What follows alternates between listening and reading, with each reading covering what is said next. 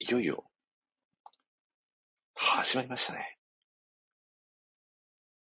毎回冒頭、同じような感じで入ってきておりますが、今回はですね、通常放送が、ついに第50回を迎えている。いやー、感慨深いですね。取り急ぎ、ツイートをさせていただきます。いよいよ始まりましたと。始まりました。第50回。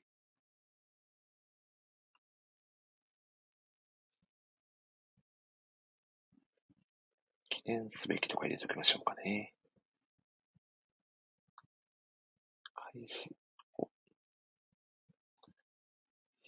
を語りますと。いやー、サワサワしますね、のっけから。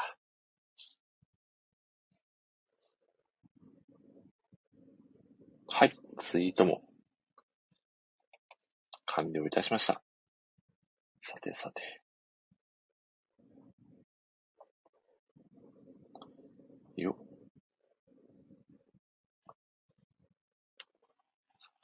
ということで、ちょっとね、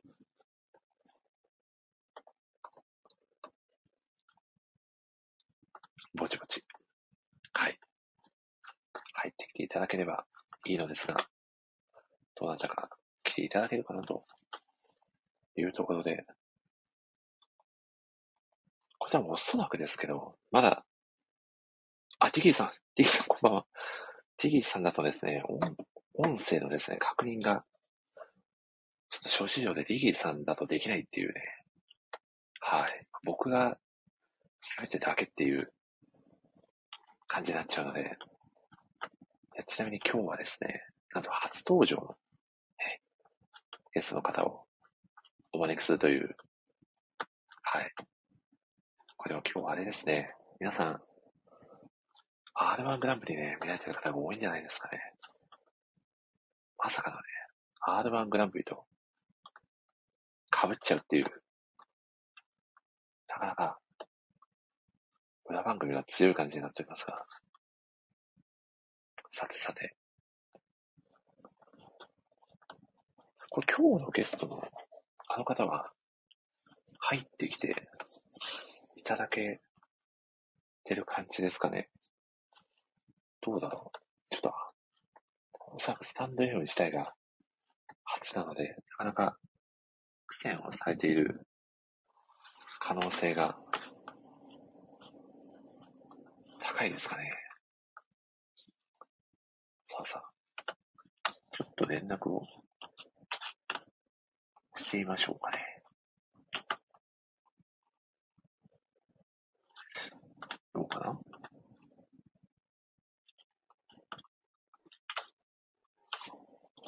通知行きましたかねと。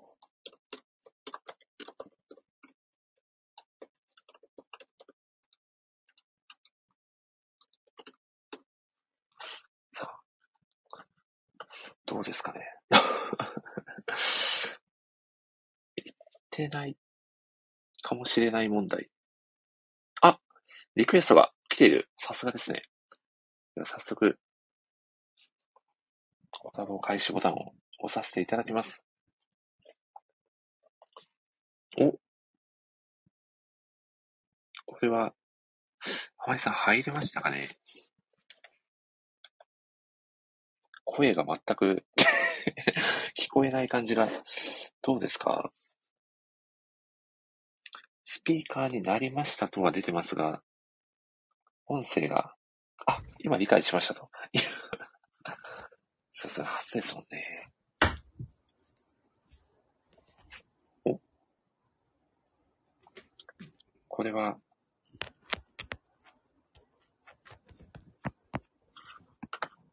どうかな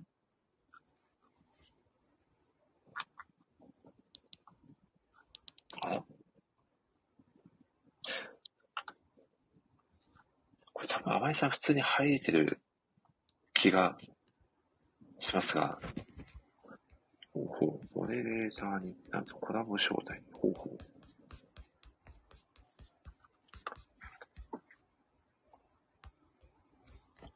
きにはなってる感じがするな。どうですかと。喋れそうですかと。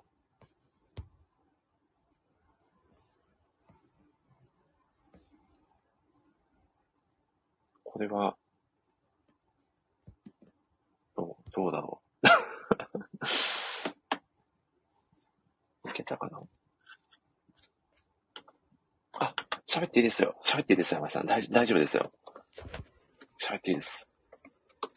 あ、こんばんは。す、 す すいません、山田さん。ちょっと冒頭、ばバタバタしてしまいましたね。無事に入れておりますかねあ、こんばんは。あ、こんばんはです。聞こえてますかあ、聞こえてます。あ、あ、よかったです、よかったです。今日はよろしくお願いします。お願いします。いやー、淡井さん、初スタンド FM ですか初です。あの、アプリもさっき あ、ダウンロードねし。ました。いや失ー、礼しました、どあ素人全然でで。す、全然です。いや、今日は初参加ということで遊びに来てくださって本当にありがとうございます。ありがとうございます。いやー、いやちなみに、僕のことってご存知ですかもちろん であ本す。当ですかはい。あの、ツイッターとか、はいはい。あの、このラジオも何回はかい、聞かせていただいてました。いや、ありがたいですね。ち、ちなみに、ラジオ会は何の会を聞いていただいたんですかあの、はい。一番最近だと、はい。あの、一人で死にたいでしたっけ、あ、はいはい。あと、ひろみさんが出てくださってた。そうです、そうです、そうです。あなるほど。いやー、ありがとうございます。い、いかがでしたか、その会は。いや、深くてはい。読みたくなりました。お、嬉しいですね。はい。いやもうちょっと買わなきゃと 思って。あの時ゲストで来ていただいた阿蘇さんもですけど、サプライズゲストの竹の子さんと祖父江さんも、こう、各界の有識者みたいな感じで、そういうスペシャリストがそうですよね。ね、揃った過去一高尚なラジオ会だったので、いや、あの回すをご聞いいてい知ただけるのは、識深いと思って。そうそうですよ。ちょっと普段のラジオ会ともしかしたらちょっと雰囲気違ってたかもしれないですね。はい、メすンごいバーが楽しかったですね。もうああ、でも嬉しいですね。そう言っていただけると。いやーちょっと最初、冒頭軽く本編始まる前に、アイドリングトーク的な、ね、感じで、ちょっとお話しししてみたいなと思うんですけど、大丈夫ですか、おめさん。大丈夫です。いやーありがとうございます。えっ、と、ちょっとね、ライターになったきっかけ云々とかは、本編に入ってからお聞きしたいなと思うんですけど、はい。えっ、と、甘井さんは、えー、ライター活動は副業でやられてるんですかあ、そうです。副業です。本業は別にあってですね。ほうほう。本業で何されてるみたいなお話ってお聞きしても大大丈夫な感じですかあ、全然大丈夫です。あの、普通あはいの。会社員の OL なんですけど、おー。なるほど、なるほど。で全く、その来、執筆量とは全く別ジャあ、ンもルうの全お仕然事。全く関係ないです。 ええー。なるほど、なるほど。でそこから、こうライター活動を始めるのは結構いろいろ何かきっかけがきっとあったんですよね。でもライター自体は、ちょっとはい子供の頃から興味があって、ええー、なるほど、なるほど。でもなかなかやる機会もなく、うんうん。でもなぜか、ちょっと勇気が出た時があって、はい。そっか、そっから今、でもはい1年くらいなんですけど、まだ。なるほど。まだ始められて1あ、年そうぐらいななんんでですす、ねそう。なんです。ほうほうほう。あの、僕、ここ何日か、あの、甘井さんのホリオあ、あるじゃないですか。 ありがとうごあざれいを、あれまをずす。ーっとずっと見させていただいてて、な、何を今日紹介させていただこうかなって、ずーっと、あれを見ながら 考え考えてたんです。いいやー、ありがとうございます。やーでもこの、ホリオに、フォフォーリオっていうんですかね。発音がちょっとよくわかんないですけど、記私事もが未だに。いや、わからないわかんないですよね。僕も使ってるんですけど、いまだにわかんないっていう。ここに記事が、こう、一つ一つ溜まっていくのちょっと嬉しくないですかあ、めっちゃ嬉しいでいす。や、ですよね。こう、自分がこう書いたものが積み上がっていく、なんかそれが、こう可視化されていく楽しさってちょっとあるんじゃないかなって。はい。だからもう、はい掲載されたら、すぐさま、あ、わかりまポすリマで 載せて載せてって思っいて。や、いいですね。えちなみに今はお、おいくつぐらいの媒体で書かれてたりするんですかね今は、あの、寝言さんと合わせると、うん二つですね。うん。あの、シアターっていう、そうです、そうです。これはもう文字通り、あれですかね、ドラマとか映画が多いんですかねこう扱う題材で言うそうと。ドラマとえ映画が大体多いです。なるほどですね。もともと映画だったりが、ドラマだったりがすごくお好きだったんですかえっと、ドラマが好きなんですけうど、んうんうん。なんか、でも正直あんまり見れてなくって、ほうほうあ、の、録画するだけ して、はいめちゃめちゃ貯めるタイプです。ああ。 あっという間に溜まっていっちゃいますよね。一週そう間なん本で当すによ早いし。いやもう本当に見れない量になっちゃって。ええいや、なんとなくそれはすごいわかりますね。気がついたらもう、ドラマ終盤に差し掛かってるみたいな時ありますよね。手遅れなんですよ。いやー、なるほど。そういったドラマの、なんだろう、はいおすす見どころだったりを、こう、主に紹介されたりしてるんですかね。そうですね。今だと、あの、はいはいえっと、冬、冬ドラマが放送されてるんですけはど、いはいはいそれのあらすじとか、なんかネタバレ。レ的なああー、なるほど感。じですね。紹介とか。結構このライターさんは、このシアターっていうメディアのライターさんって結構はい大勢いらっしゃるんですかそうですね。多分、はい。 100近くいるんだと思います。あそんなにたくさん、じゃあもう更新頻度もめちゃくちゃ高いんですかね。そうですね。一日多に何分、記事も。何記事もあったと思います。ええいやでも、いやなかなか、でも書くの難しくないですか結構テーマも大きいというか。難しいです。ですよね。はいボリュームもそうですね。すごくなっちゃいますよね、きっと。なんかその、はいドラマを放送するっていう時から書くんですけど、はい。がキャストが更新されるたびに増やすっていう感じなので、結構ボリュームもあー多くなってきますね。いや、そうですよね。なんかこう、人物相関図とか、あ、出そうてくだけでもめちゃくちゃそう大です変ですよね。ああ、いや、いいですね。えちなみに、一番今、一押しのドラマって、何の作品が、甘江さん的には推しですか今ですか。今、今ちゃんとリアタイできてるのは、はい。あの、スタンドアップスタートっていう漫画が原作の、あ、ですよね。漫画原作の。あそうです、そうです。はいはいはい。人間投資家のお話なんですけど、それをはい。押したいですね。おー、見どころ的にはどういったところが、なんか登場人物がいうん、みんなちょっと悩みを抱えてるんですけど、うんうん。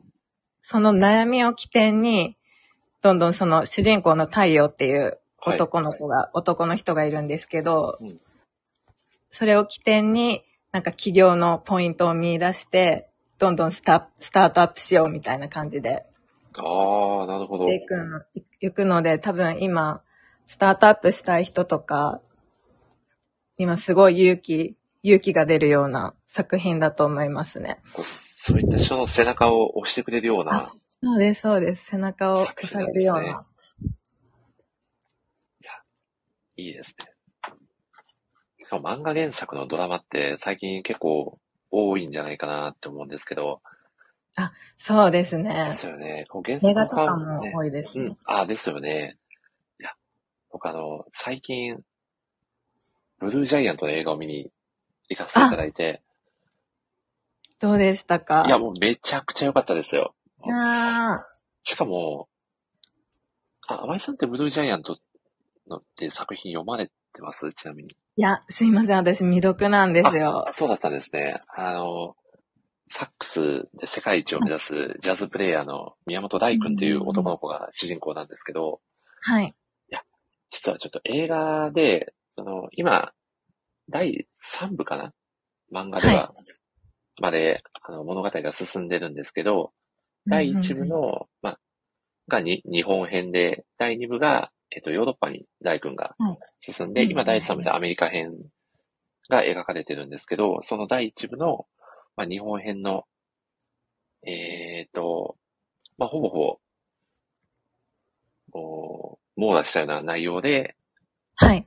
はい、あの、映画、公開されてるんですけど、実は、原作と、最後の最後の展開がちょっと違ってて、それがめちゃくちゃ、また熱かったんですよね。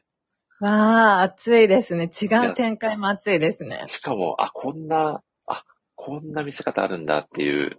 おはい。そして甘井さん、杉浦さんがあ来てくださってますよ。こんばんは。杉浦さん、こんばんは。ただいま、初ゲストの、初モニシラジオの甘井沙織さんと、ただただドラマの話とかをしました。はい。まあ、いい声と、コメントくださってますよ、甘井さん。い初めて言われました。ありがとうございます。 やー、いいですね。え、ちなみに甘井さんって今、えっ、と、お住まいは何、何県になるんですか私は広島です。ということは、杉浦さんが香川なんですよ、実は。そうなんですかで、僕がです今、え愛媛県在住なんで、はい。実は、ここ、あれですね、中四国同盟がここで誕生しましたね。出瀬来戸上が内り同ま盟しと杉浦た。さ んが。いや、素晴らしいですね。あの、地元のライターさんとか過去にこの森市ラジオにゲストに出てきてくださった方って、大体、はいあの東京近郊か、もしくはあのあ名古屋とか、関東圏にお住まいの方が多いんですよ。はい。なので、こうし中四国だったりの方って結結構珍しいと言いますか、少数派なので、そういう意味でも嬉しいですね。嬉しいです。ぜひ同盟を。同盟を。果たして瀬戸内同盟が何を目的に動くのか、ちょっと僕自身あんまりよくわかってないですけど、いや、まあそんなわけで、甘井さん、そろそろ本編の方に入っていこうかなと。はい。はい。お願いしまはいす。。では、あの、何回かラジオを聞いてくださったってるということなんで、ふわーっとは、あの、ご存知かと思いますが、最初にですね、僕はこのラジオの前工場をやや喋ってから、ゲストの甘井さんをお呼びするっていう流れで、お願いしたいなと思っておりますので、はい。はい。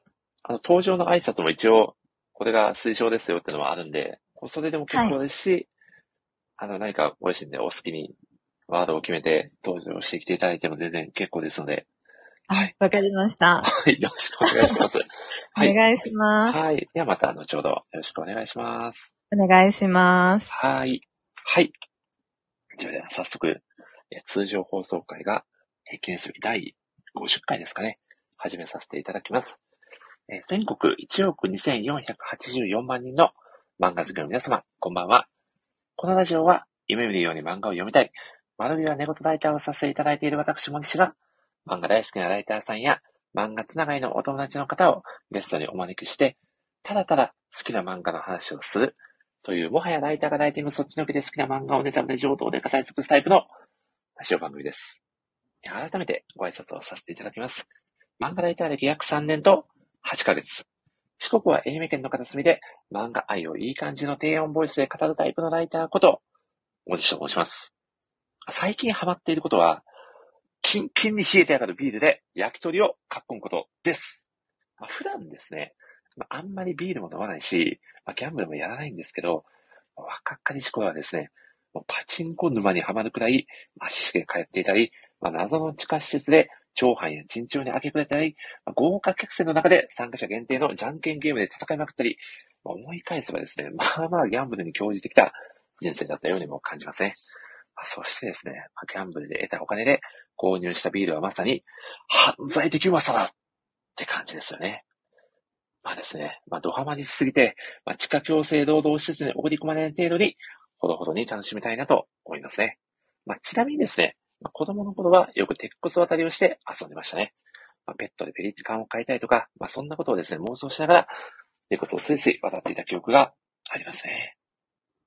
と、まあですね、まあ、そんな僕のですね、まあ、実はギャンブルに明け暮れていたのかもしれない、なんだかざわざわ胸騒ぎやす、どうでもいいお話はさておき、早速、本日のゲストをご紹介させていただきましょう。えー、もやしラジオ初登場、甘井沙織さんです。どうぞどしたしあ、どうし。お願いしますよろしく お願いします。あ、そして杉浦さんがざわざわと。いやーいやー、初登場の濱家沙織さんです。よろしくお願いいたします。いよやろしくお願いします。ー、ありがとう。うございます。いや、いやありがとうございます。ー、濱家さん、おスタジオにようこそお越しくださいました。パチパチパチパチパ本チ。い当にありがとうございやます。ー、嬉しいですね。僕のもう冒頭の前工場いかがでしたか いや、めちゃめちゃ面白かっあ、たで本す。当ですか全部詰め込まれてました。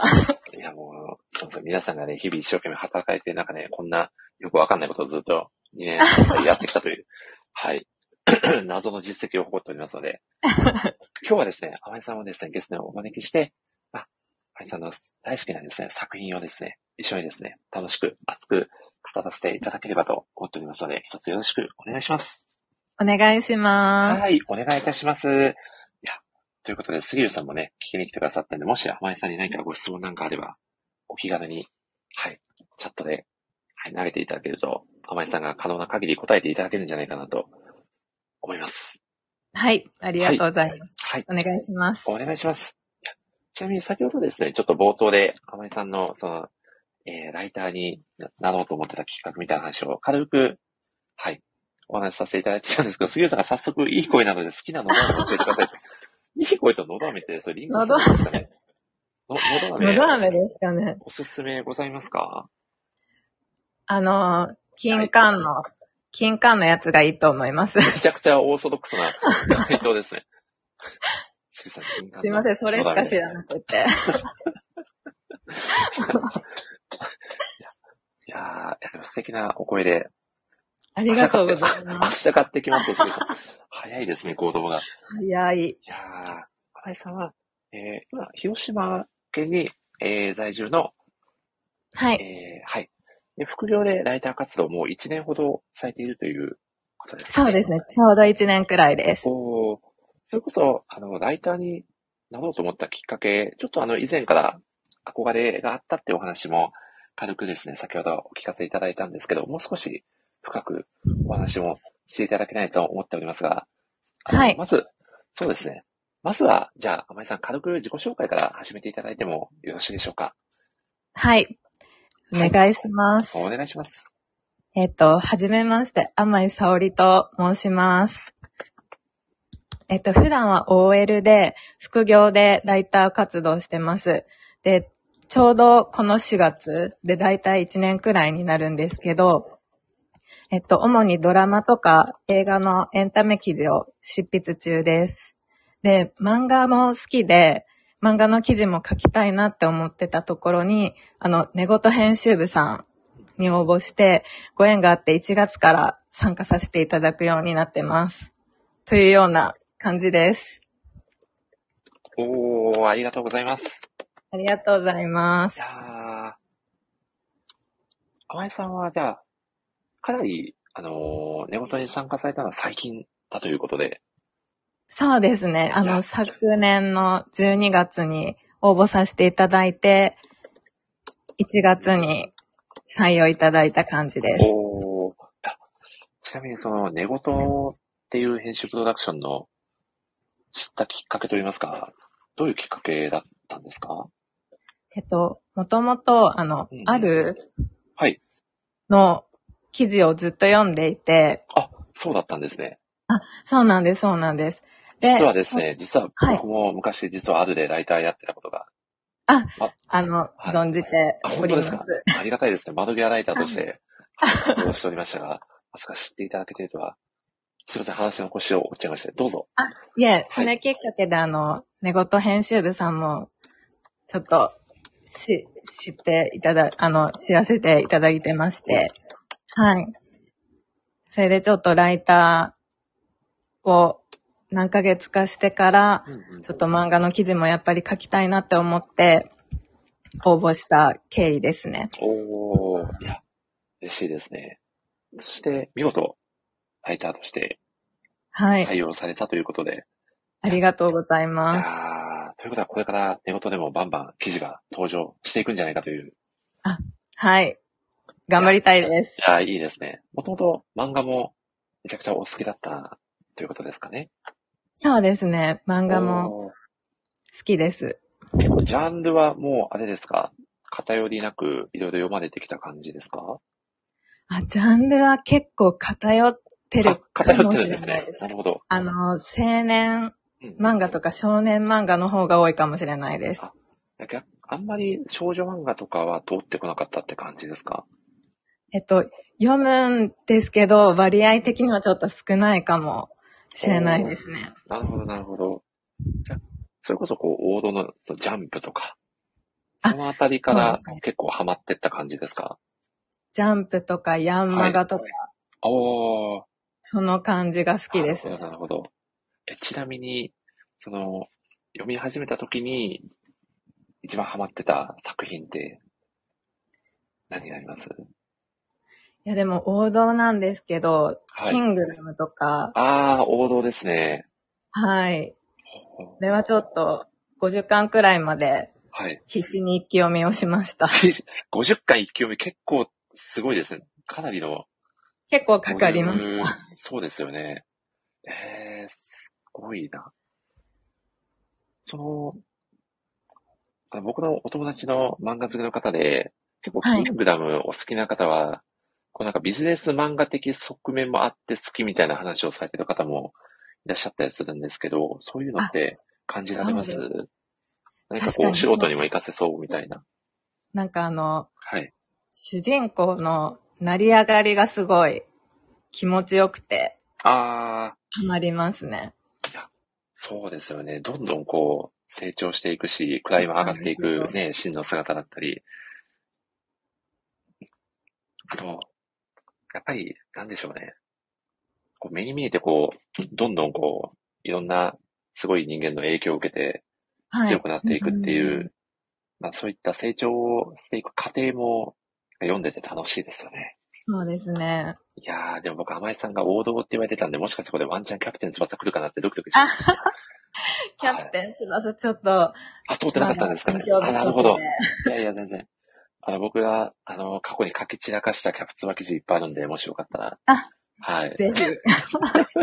何を紹介してるんだっていう話なんですけど。いやいいですね。いやそんな、甘井さんのですね、これまで、えー、大事な活動をされてきた中で、書かれた記事をですね、いくつか、僕もご紹介させていただきたいなと思っております。ありがとうございます。はい。では早速ご紹介させていただきます。まず、えー一つ目にですね、ご紹介させていただきたい記事が、えーこれはですね、シアターというメディアで浜井さんが書かれております、えーモダンラブ東京のあらすじキャスト一覧、感想、えー、成田亮や映画ななど豪華俳優陣が彩るというタイトルで、はい、書かれておりました。僕、この記事を見させていただいて、これ書くのめちゃくちゃ大変だろうなって思ったので、はまずい。一番で紹介させていただきたいと思 います。ありがとうございます大変じゃないですか。そうですね。これ、ねちょっとすべてのお話を書くのが大変でしたね。ですよね。これ、これ総制作時間、これ相当かかってるんじゃないかなって感じたのと、こういろんなところから、例えばこう、口コミだったり、まあ、公式のツイートだったりもそうなんですけど、こういろんなところに触手伸ばして構成していかないといけないから、しかも、もちろん、こうドラマに精通してないといけないじゃないですか。そうですね。大変じゃなかったですかこれ、あの、情報集めが一はい番大変でしたね。これ、あーやってた時、はいあんまり情報がまだ出てなくって、うーん。なんかその、話の内容とかも、はい。あんまり情報が出てなかったんですえよ。ー、なので、そう、その辺がちょっと大変だったかもしれないです。こう、記事を構成する材料を集めることからしてまた大変だという。そうですね。おー。甘井さんはこう、この記事も含めて、ドラマの紹介記事っていうのは結構多く書かれてるんですよね。そうですね。でも、あの、はい。最近のドラマとかが多いかもしれないです。おー。このドラマの魅力をこう、文章で伝えていくのってなかなか難しいものがあるんじゃないかなって思うんですけど、その辺はいかがですかそうですね。なんかその、はい。ドラマを見てると、うんやっぱり何個も、はここいいっていうのあるじゃないですか。ああ、うん。それをちょっと、チョイスするというか、はあ選ぶのがもうまず大変ですね。ああ、いや、そうですよね。しかも、こう、一話、一話ごとに、こう、あらすじを書いていくっていう、こう、うまく、こう、紹介のボリュームをまとめていかないといけないじゃないですか。あ、そうです、そうです。もう、その文字数でまとめれませんみたい な感じに毎回なってます。一話だけ熱が入りすぎて、他の話の5倍ぐらいのボリュームになっちゃったりとか、 下手したら、なんかそうなっちゃうかないなってありいまう。だからこう、うまくこう、ボリュームを調整するのもかなり大変そうだなって、記事を読ませていただいてて、感じたので、かなり構成力が問われるんじゃないかなとあーありがとうございます。なんかそういう意味では、こう、ライターとしてのこうスキルアップにどんどんつながっていきそうな気がしました。ありがとうございます。はい。ということで、1番目に紹介をさせていただきました。はい。そんな感じで、早速2つ目の記事ですね。こちらがですね、こちらもシアターで書かれた記事ですかね。えー、ジそブうでリすパーク、えー青春の丘の楽しみ方。訪れる前にチェックしておきたい所要時間や見どころを解説という、えー愛知県のね、えー比較的最近ですかね、はい。にね、新たなこうテーマパークとしてオープンしたジブリパークですよね。はいの。去年。紹介記去年でし事たですね。去年11月1日ですかね。はい。これは、ちなみに、甘井さん、行かれ、行かれたんですかいや、ちなみに、いはいけてないんですよ。それ大丈夫ですか言っちゃって、ここで、言っちゃって大丈夫なんですか 多分大丈夫です。大丈夫ですか、まあ、そうですよね。あの、訪れる前にチェックしたいというところなんで、この11月1日より前に、あ、あ、そうですも。前に、行って前にです。でも行ってないのに書くの難しくないですか すごいシンプルな質問なんですけど。ど、どうでしもうた本当にその、シアターさんにはい。材料というか情報をおいーただいてっていう感じですね。うーん。い本当は、行って自分で見たら一番いいんですけどね。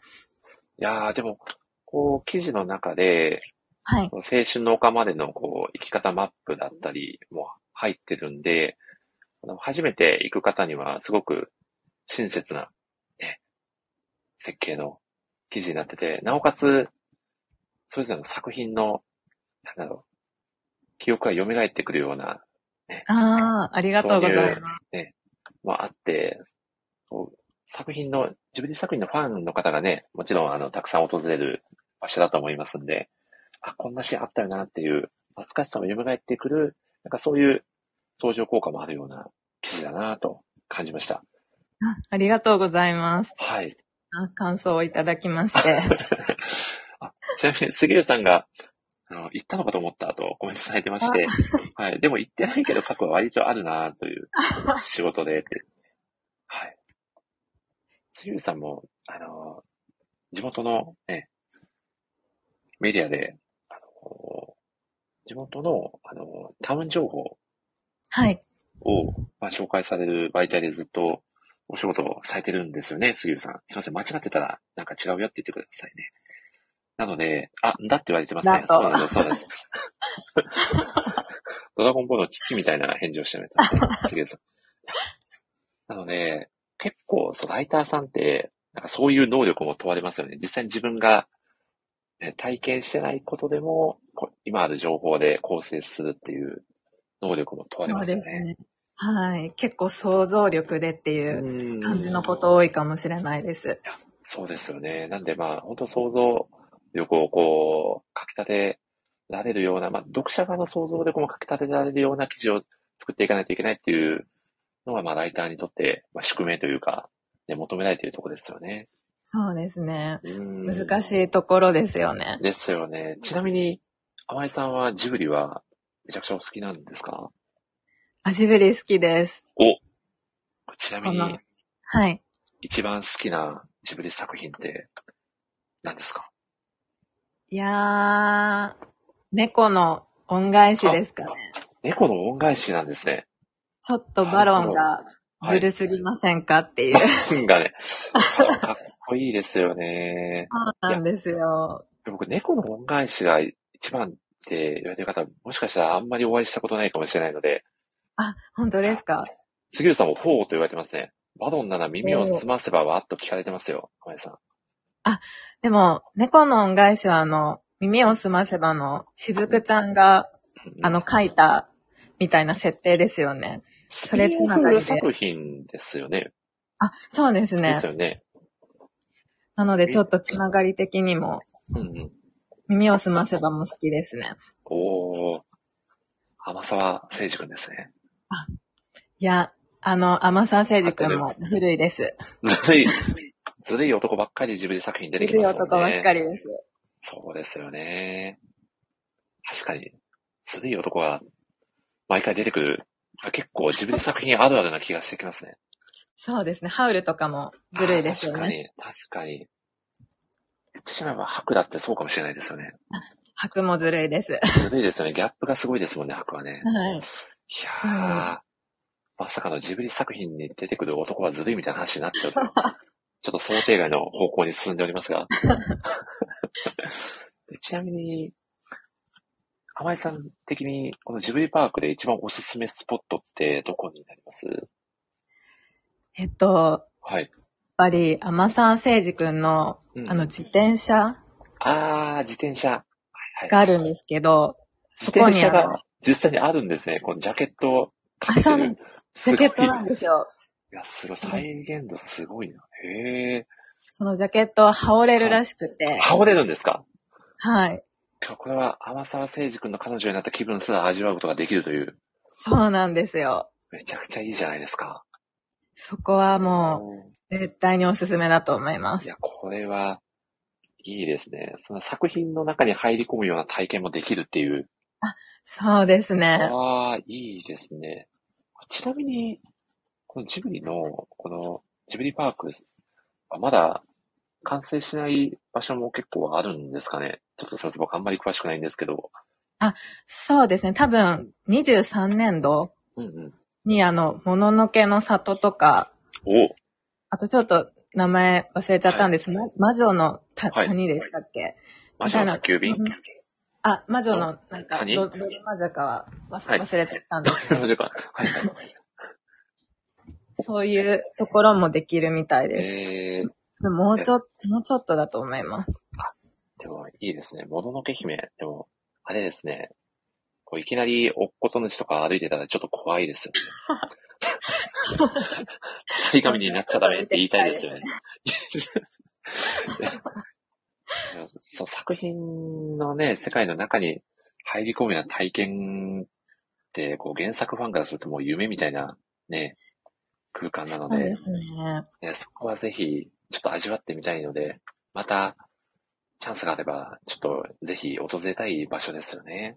はい。う絶対ん。行って行ってみたいです。世界観をちょっと堪能したいですいね。やー、そうですよね。いや、素敵な記事をありがとうございます。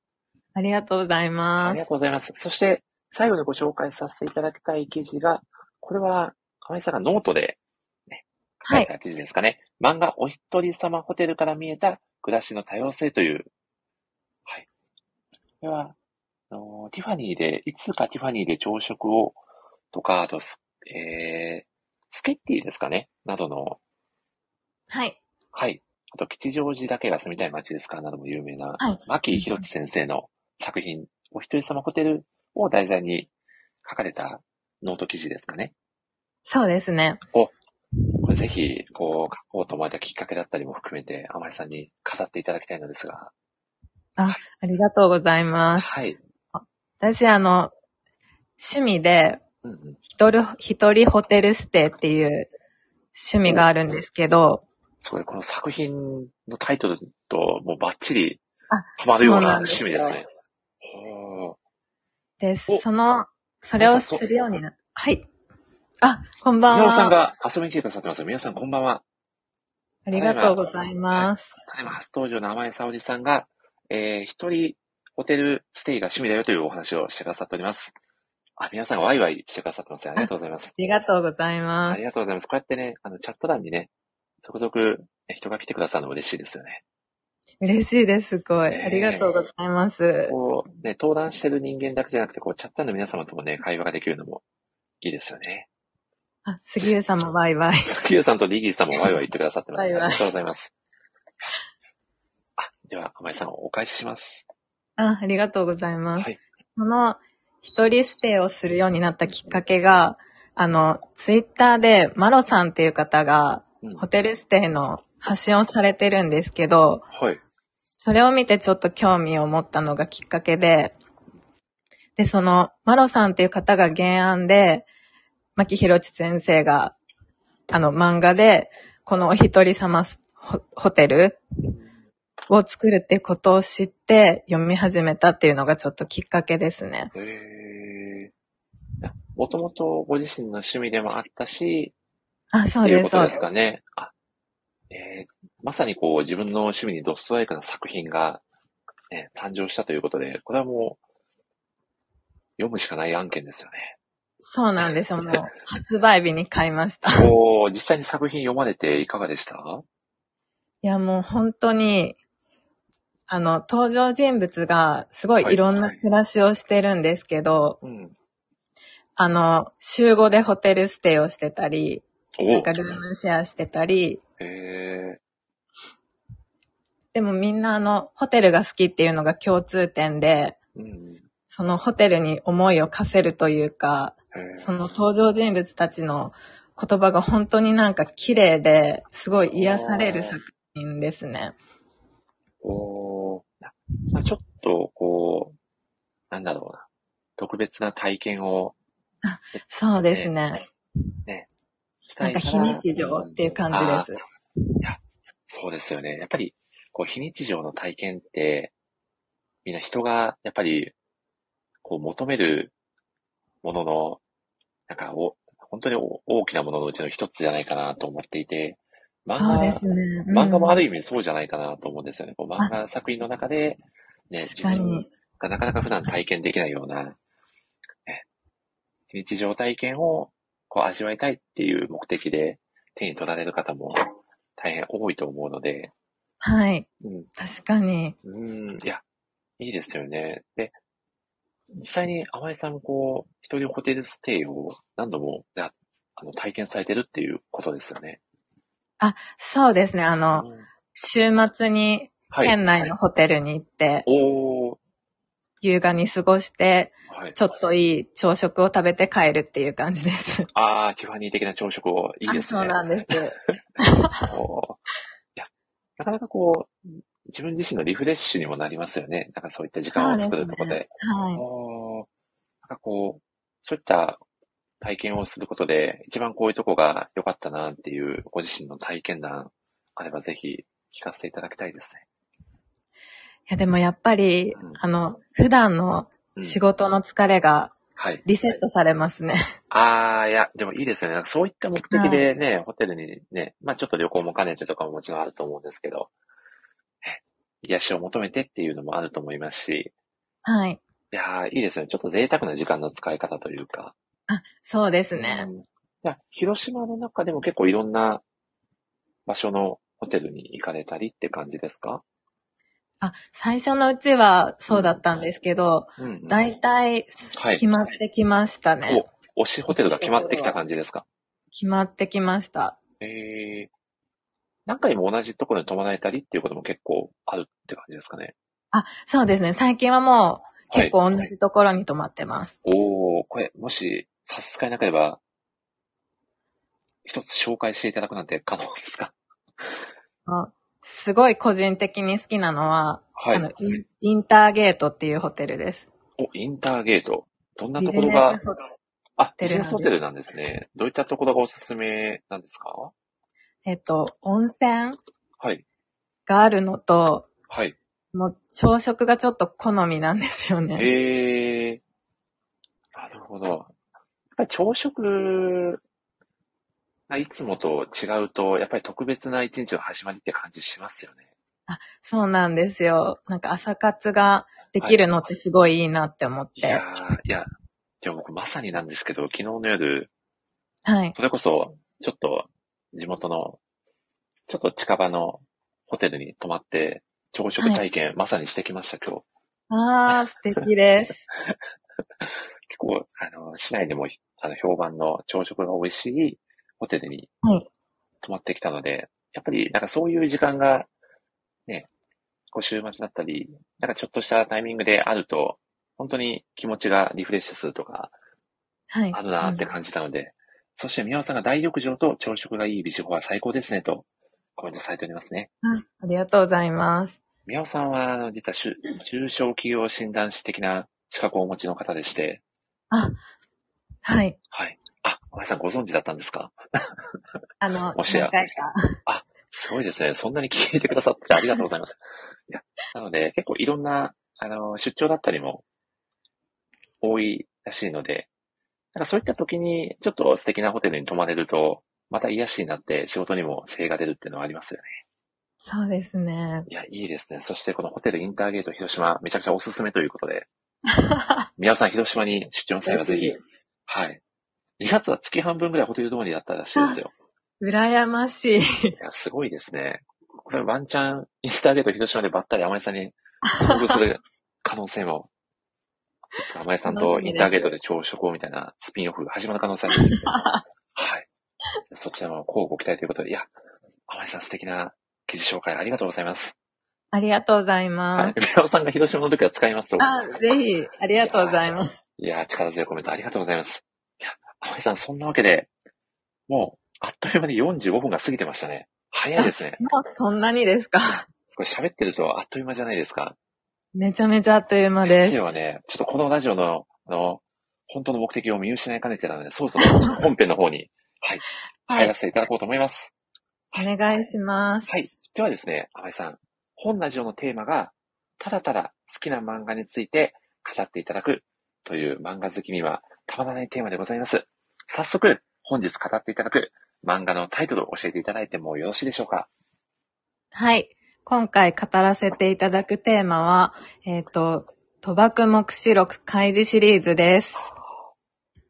悪魔的面白さ だということで最、高です。いやー、またありがとうございます。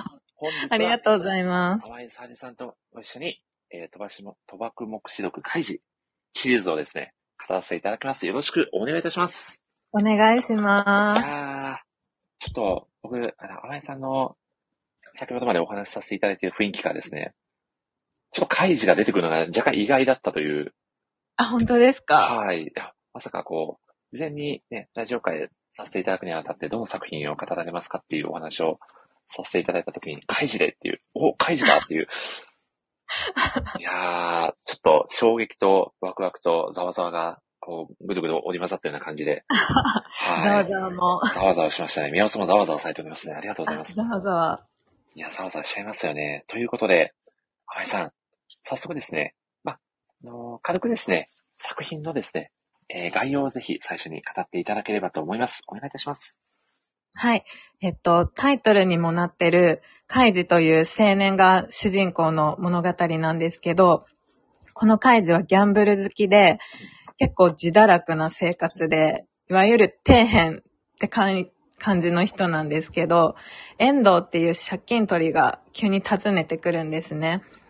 で、なんか理由を聞いてみると、どうやら昔のバイト仲間がとんずらしてしまって、その時しょ借金の保証人になった開示に返済を求めるために来たようなんですよ。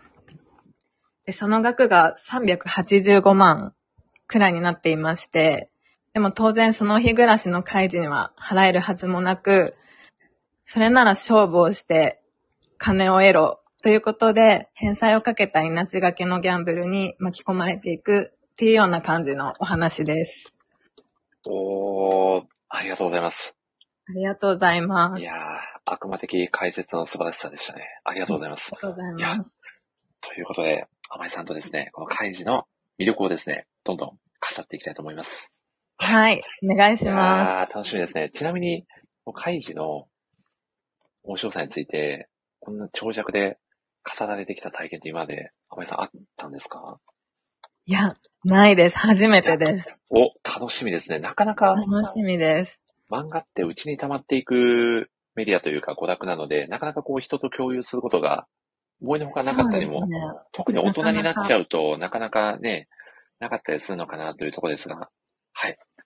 このラジオは大の大人が長尺で好きな漫画をただただ語り尽くすというテーマでやっておりますので、ははい、もう今日はもう語り尽くしていただきたいなと思っております。楽しみです。ありよがろしとうくおござ願いいしまます。す。はい。よろしくお願いしますお。願いしではですね、甘井さん、早速、甘井さんが感じられている、えー、開始シリーズの一番の魅力ですね。ぜひ、飾っていただければと思います。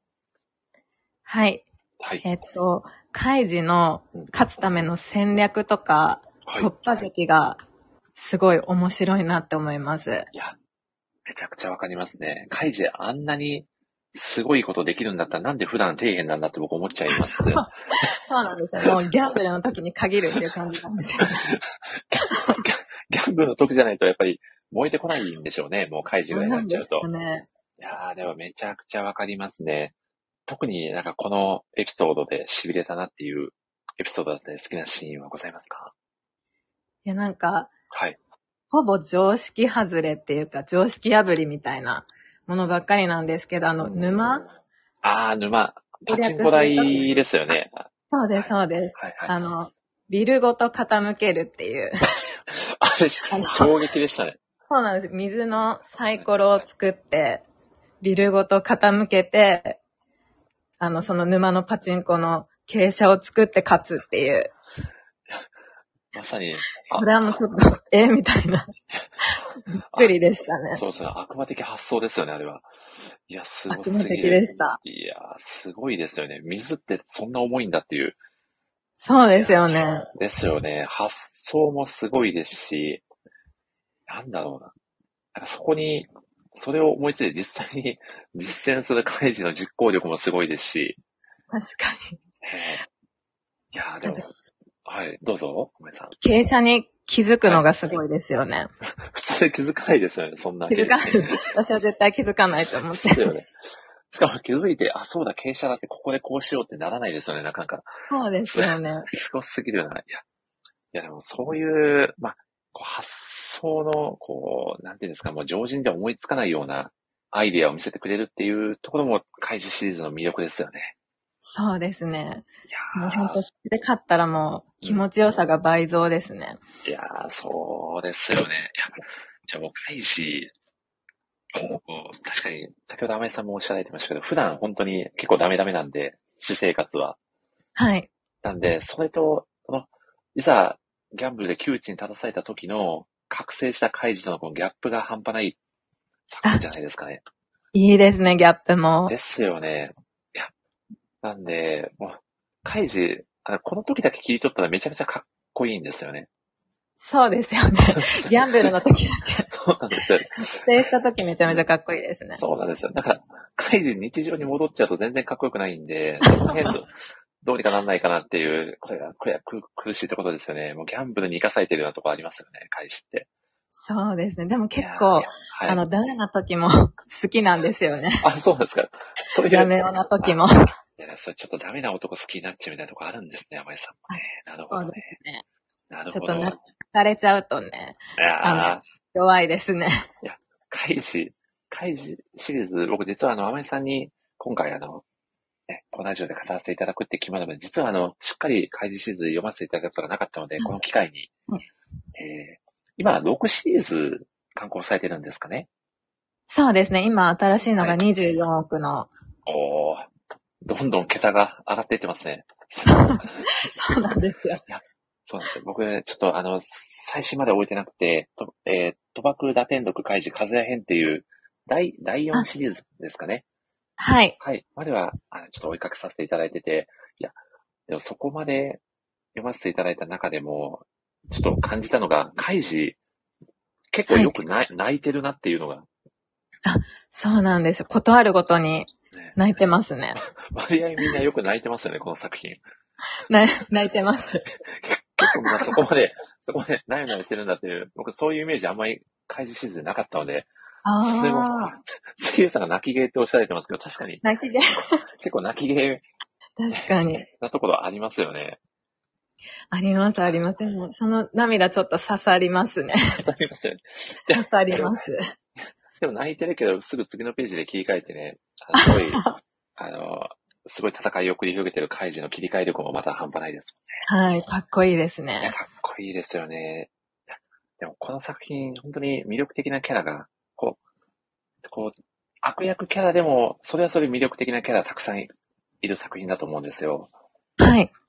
甘井さんが一番惹かれた好きなキャラクターって、どなたになりますかまあ、これすごい迷うんですけどい、やー、そうなんですよ。このラジオ界で、は皆い。さん、めっちゃ苦しんでますね。好きなキャラクターとか好きなシーンをお聞きしたとき。いや、でも、和也かなって思いあまあ、カズヤ。す。和也。あのそれこそ沼編で店長をしてたカズ、あ、違う、カズヤじゃない。あの、その次のシリーズか。あのー、兵藤和孝の息子の、あ、そうです、そうでですす、そかねうです。そうかそうか、カズヤ、カズヤって、あれですよね。あのー、もともとお父さんが兵藤、えー、カズ、カズタカですかねっていう、そう、会この長。てそう、提愛グループっていうものすごい、あの、ね、めちゃくちゃな規模のグループの、あの、創始であるおじいちゃんがいるんですけど、まあ、おじいちゃんなんて名前優しい表現は全然当てはまらないんですけど、 で、その次男でもう、ちっちゃい頃からもうお金はもうありふれてるというか、あり余ってるような、うんうんうんね。そうですね。なので、本当そういう、こう、本当命のやりとりみたいなのじゃないと、もう、心が湧かないような、うんうんね、あれ、あれ、ある意味ちょっとこう、なんだろう。まあ、ひょ風もまた、なんかそういう、星のもとに生まれてしまった、はい。せせ切なさというか、そうですね。なんかこうちょっと影はありますようね。んなんかこういう、なんか環境に育ってしまうと人ってこうなっちゃうのかなみたいな、のを読ませていただきながら感じたんですけど、カズヤのどういうところに魅力を感じられてますかはと私、和也単体もなんですけど、あの、会議といる時のはい和也が好きで、えー、兄弟っぽくはい。感じてしまっていて、あ、なるほど。兄弟っぽく。和也の沼の、はい。あの、パチンコの沼のはい。やつを見てて、カイジのこと結構買っていて、あうの、ん。賭博の才能を。はいはい。カイジはカイジで、あの、カズヤだけは特別なんだ。あいつはイカサマなんかしないっていう場面があったんですよう。ん。なんか結構お互い認めてるところがあって、うんそのペアが結構好きですね。そうですね。カズヤも初対面なのに、ね、カイジにお金バンバン貸してましたもんね。かなり貸してて。あれなかなかね、信用してないとできないですもんね、あんなことは。いくらお金があろでうすと。よね。いや確かにちょっと兄弟っぽいみたいなところ、少しわかる気がしますね。ああ、本当ですか。でもカズヤがこう、なんか傍若無人な、なんか末っ子気質みたいなところがあって、そうですね。絶対カズヤが弟ですね。ですよね。カイジがね、こう、冷静に、いやいや、それはダメだろみたいな感じで突っ込んでほしい とか、結構ありますもんね。あります、ありあます。の、あの、あれですよね、あの、友情確認装置救出あを使っはていいるところとか、まさにそうですよね。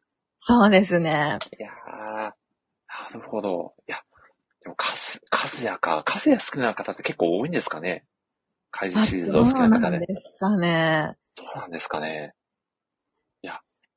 敵だから、うんどうなんだろわあ、でも、これはでも確かに難しいところで、何にね、一番、こう、惹かれるかって人によってね、違うと思うんで。う。そうですよね。うん。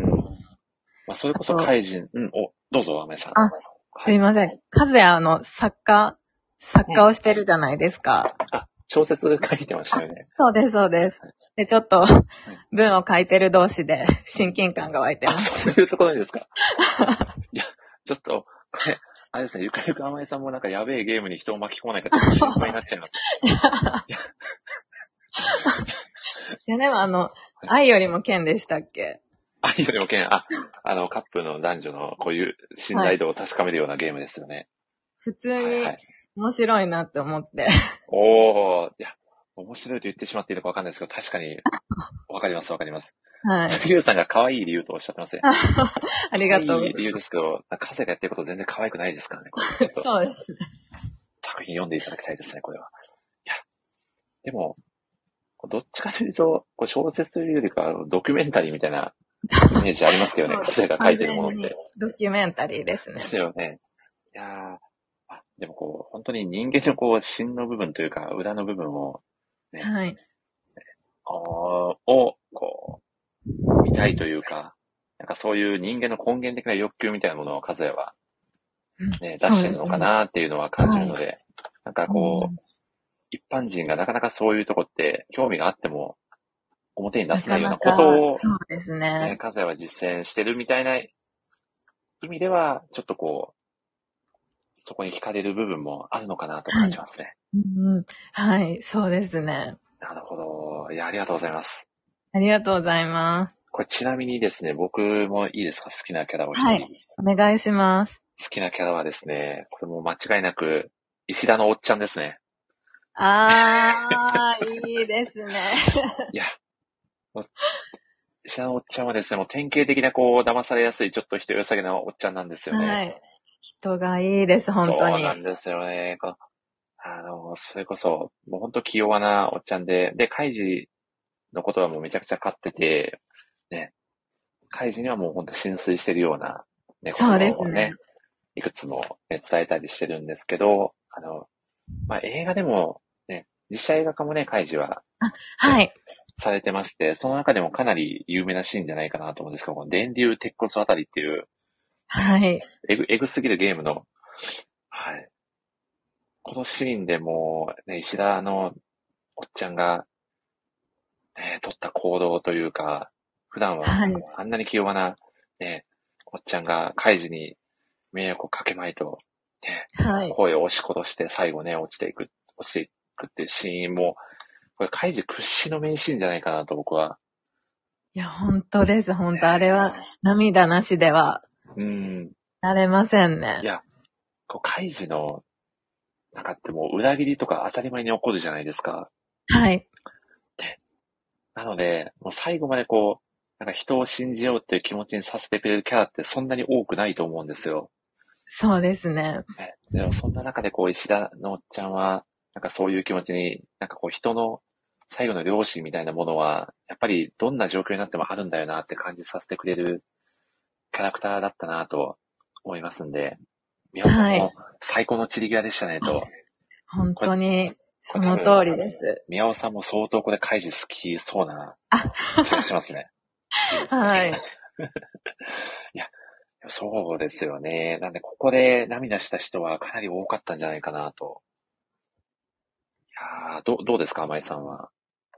いや、私も、これ本当に、はい。泣いちゃいましたね。映画でも漫画でも泣いちゃいました。うん。いや、そうですよね。そして僕、映画でも漫画でも、こんなこと思ったらいけないのかもしれないんですけど、はい。そんそんなみんな箸あんな長い時間耐えられるんだっていう。あんなすごい風も現実強的いな。。結構な高さじゃないですか。え、あんなにみんな、まあまあの時間、あんなバランス、みんなシルクローソレイユ出身なのかって思っちゃうぐらい、 すすごいバランス、体幹強いなみんなっていう衝撃もありましたよね。いやでも、い一回一人落ちちゃうともう結構いやバタバタ落ちていっちゃいましたよね。あれ、あ衝撃でした。いや、あれってでもその人間心理もありますよね。こう一人落ちちゃうと心が崩れちゃうというか。あそうですね。いや、でも、ああいうのって本当に、なんだろうな。こう、人を試すゲームを、なんかこう、ニヤニヤしながら見てる富裕層の人間いるじゃないですか。います。あれめっちゃ嫌な趣味ですよね。お金 お金持ちの趣味ってあんいなやの。ー、嫌ですね。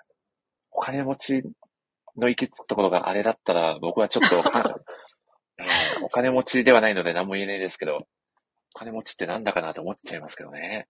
そうですよね。悪趣味ですよね。カイジいやの本お当金持ちは。いや、本当そうです。まあ、あえて、ああいうふうに描いてるんで、他のみんな がね、そうではないんでね、ここはね、ちょっと声を大にして言っておかないとはい。いけないで訂すよね。正を。ですよね。お詫びして訂正 を。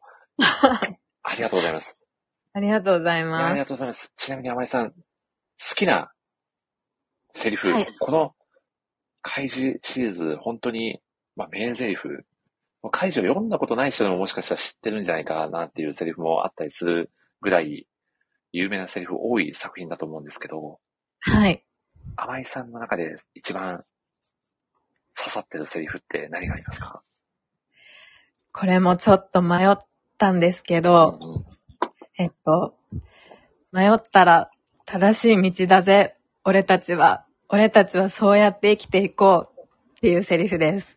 おー、これあの、これは、はい。救出ゲームのうんうん。マリオのお兄ちゃんのアントニオが言ったセリフなんですけど、あーまあマリオのその過去エピソードも泣かせますよね、あれ。そうなんです。あそこ、ちゃんの過去エピソードも結構泣いちゃって、ああ、そうですよね。カイジのセリフって結構、金は命より重いとか、うーん、利根川のね、セリフだった発言り。がはい、多いんですけど、ななんかこれは結構すごい、まっとうというか、うん、すごいなんか純粋な言葉だなって思って、印象に残ってます。いやー、いや、めちゃくちゃいいセリフですよね。あの、はい。 3人のこう極限の状態の中での友情エピソードも刺さるものがありますよね。そうですね。いやあー。いやそこでもすごいは衝撃でした、最後は。いろんな衝撃ありましたけど、そうな最ん後でね、す、三山さんがちゃんが冷静すぎて怖いって いう。えそっちってい。いうろんなところを疑い出して。確かに、あの状況であの判断下すでちゃん確かに冷静すぎて怖いなっていう気持ちはわかり、わかりますけど。ねえ、いやいやいやいやっていう感じでしたけどね。もうねえいや、すごいいいですね。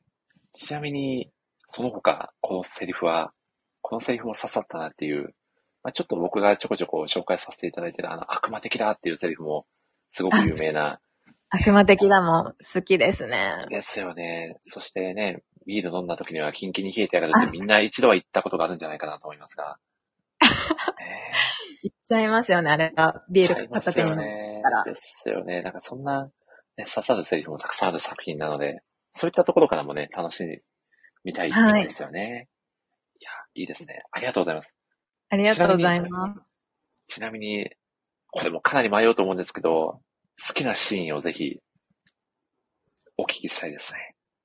はい。はい。いや、これも、かなり迷いました。 いや、名シーンたくさんありますもんね。名シーンたたくさんありますよ。どこ、どこですかどうぞあの、はい。兵道会長と、うんティッシュ箱、ティッシュのはい箱を利用したあの、くじ引きのはい。シーンがあったんです。ゲームがあって、うんそれに負けて、悔いている、カイジがもう後悔しているシーンが、ちょっと好きで、おー。あの、その時カイジ負けちゃって、うん。でもなんか、イカ様をちゃんと用意してやってたんですけど、負けちゃって、うん。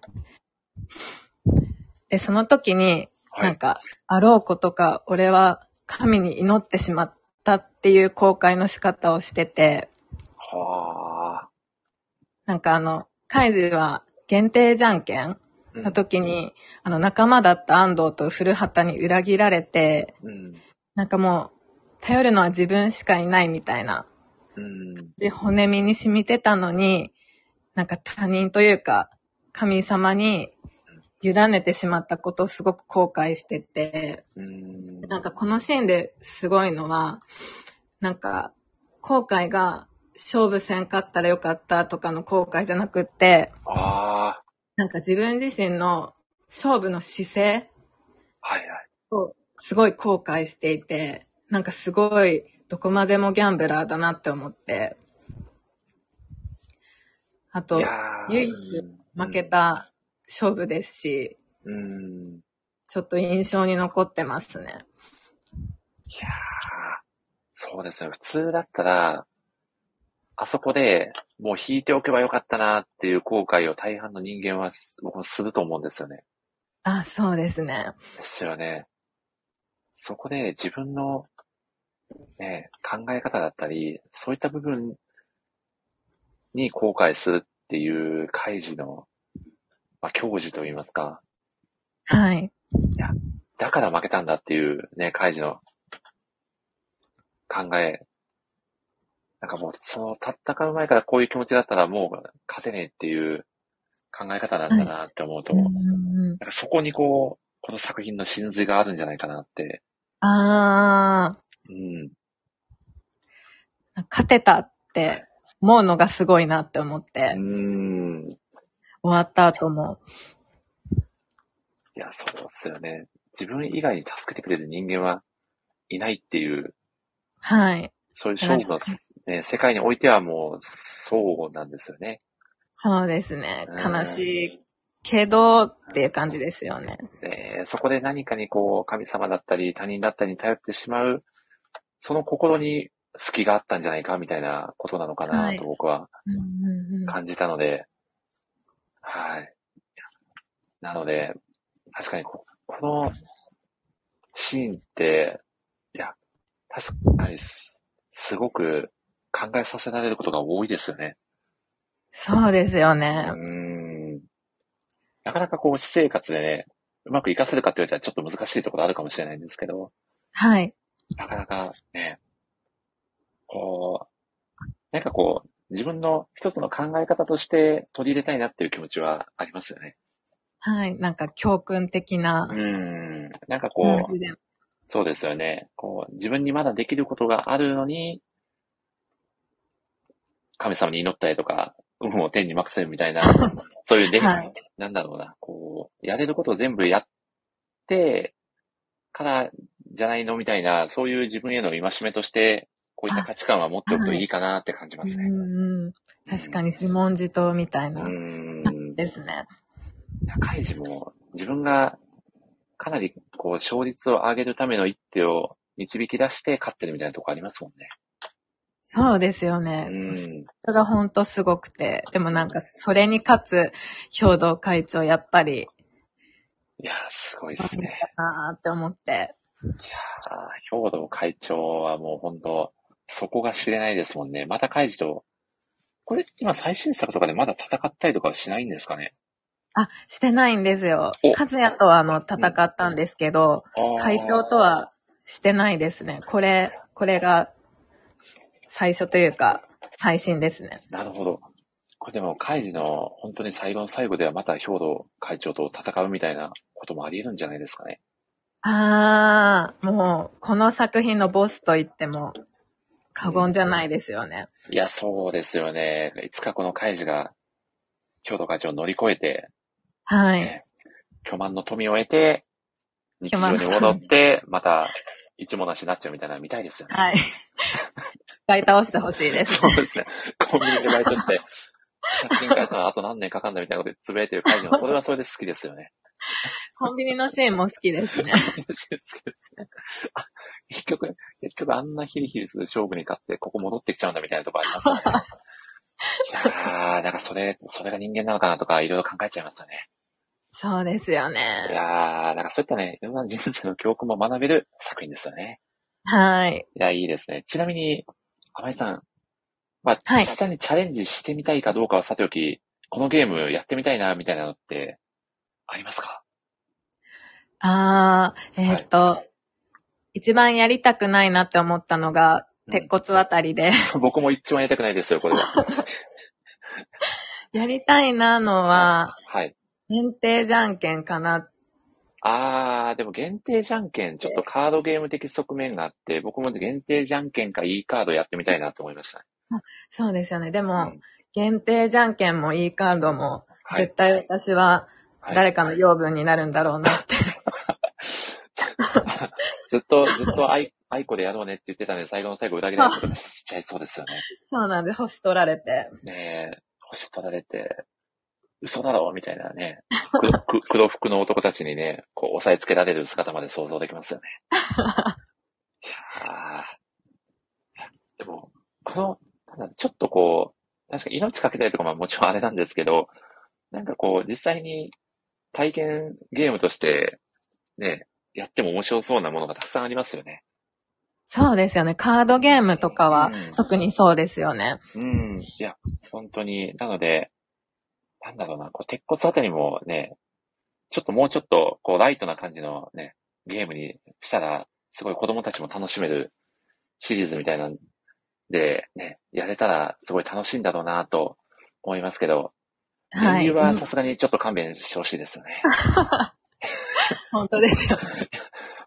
でもそういう、か、まあ、開示シリーズの、こう、見どころの一つでもありますよね。この様々な圧倒的ゲームのね、数々は。はい。全部わかりやすいし、面白いですよね。心理戦がすごいい映えるなって思って。うん、確かに。ルールはかなりシンプルですもんね。どのゲームも。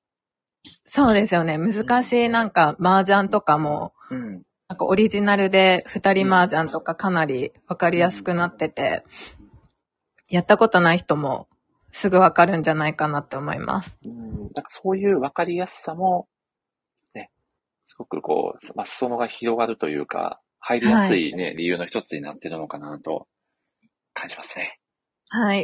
いやー、ありがとうございます。いろいろ語りましたね、山井さん。どうであすりか。がとうございますここまここまでいめかちゃがでめすちゃか楽しいですあ、。よかったです。いや、いいですよね。やっぱり、こう好きな漫画を語ってる時が人生で一番楽しい説ありますよはい。めちゃめちゃいい時間です。 ね。いいですよね。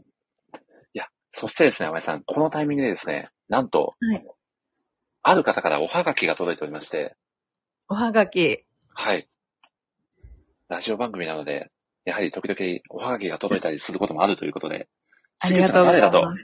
読み上げさせていただいてもよろしいでしょうかお願いします。承知いたしました。では、えー読み上げさせていただきます。なんとですね、あ、寝言ライターお友達の天水さんからおはがきが届いあておりりまがす。とうございます。はい。えーでは読み上げさせていただきます。えーこんにちは、あまみんです。えー、森市ラジオ通常放送回50回達成おめでとうございます。そして、えー飛ばしく目視力開始会の放送ありがとうございます。えー本日のゲストの沙織さんとは、ほぼ初対面なのですが、寝言のスレッドで開示シリーズが好きと書き込まれていて、勝手に親近感を感じていました。えーそんな沙織さんのゲスト会にお手紙を寄せていただき、とても光栄です。えーすでに沙織さんがたっぷり語られているとは思うのですが、私も沙織さんと同じく、沼編の一条店長が特に大好きなキャラクターです。えー一条は残念ながらカイジとの戦いに敗れてしまうのですが、ただでさえ苦労人の一条になおも襲いかかる近送りという悲劇を前に、ただただ彼の幸せを願わずにはいられません。そんな一条店長のエモい青春時代を描いたスピンオフ、状況生活録一条は間もなく完結感が発売です。森下さん、ぜひ読んでみてくださいね。そして、一条といえば忘れてはいけないのが、後輩であり相棒の村上の存在です。一条への忠誠心に溢れた村上は、バディキャラとして漫画界でもトップオブトップの安心感ではないでしょうか。えー他にも三好や美子子、黒服といった濃い脇役キャラが揃い踏みなところも、開示シリーズの面白いところだと思います。沙織さんの気になる脇役キャラや印象に残っているエピソードがあれば、ぜひ教えてもらいたいです。よろしくお願いします。とのことです。あありがとうございます。皆さんありがとうございます。ね、共に開示シリーズがお好きな、ね、共通点もありということで、今回お手紙を、はい、いただきました。嬉しいです。ありがとうございやーま嬉す。しいですね。どうですか、ま井さん、一条の魅力と。一条は、はい私も本当に幸せになってもらいたくて。いやー、一条は若くしてね、頑張ってますもんね。そうなんですよ。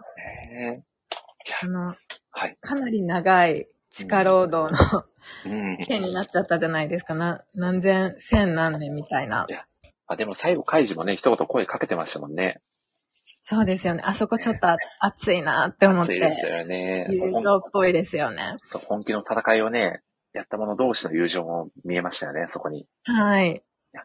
そして、やっぱり、こう気になる脇役キャラの活躍も、ね、随所に溢れている作品かなと感じてるんですけど、どうですか、はい甘井さんの中で脇役キャラで、ちょっと印象的なキャラクターエピソードはありますかああ、えっ、と、脇役だと遠藤好が結構おーはいはいはいはい。きかなと思いますね。なるほど。遠藤は、あの、カイジをこの裏世界に招き入れた、あの、張本人の遠そう藤でですす張かね。本人です。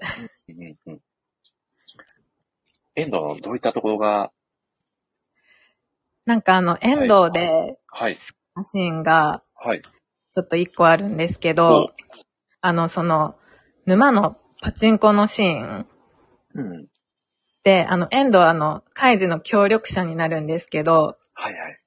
あの、資金切れでちょっと負けそうになっちゃって、うんトイレでなんか作戦会議みたいな、あ、ありましたね。するんですけど、うん。なんか、その、遠藤さんは、あの、お金をちょっと逃げるためのお金を隠し持ってたんですけど、カイジがそれを貸してくれってうん言うんですよね。うんでもそれがなくなったら、あの、地下労働になっちゃうし、うんっていうことでちょっと拒んだりするんですけどうん、その時カイジが、なんか毎月給料日にビールを振るわ振る舞うって、遠藤さんがくたばるまでは約束するんですよ。あ。はいはい。そこの友情みたいな、友情じゃないんですけどう、ーん。債務者と借金取りを超えた絆というか、いや遠藤さんー。と輝くシーンかなって思います。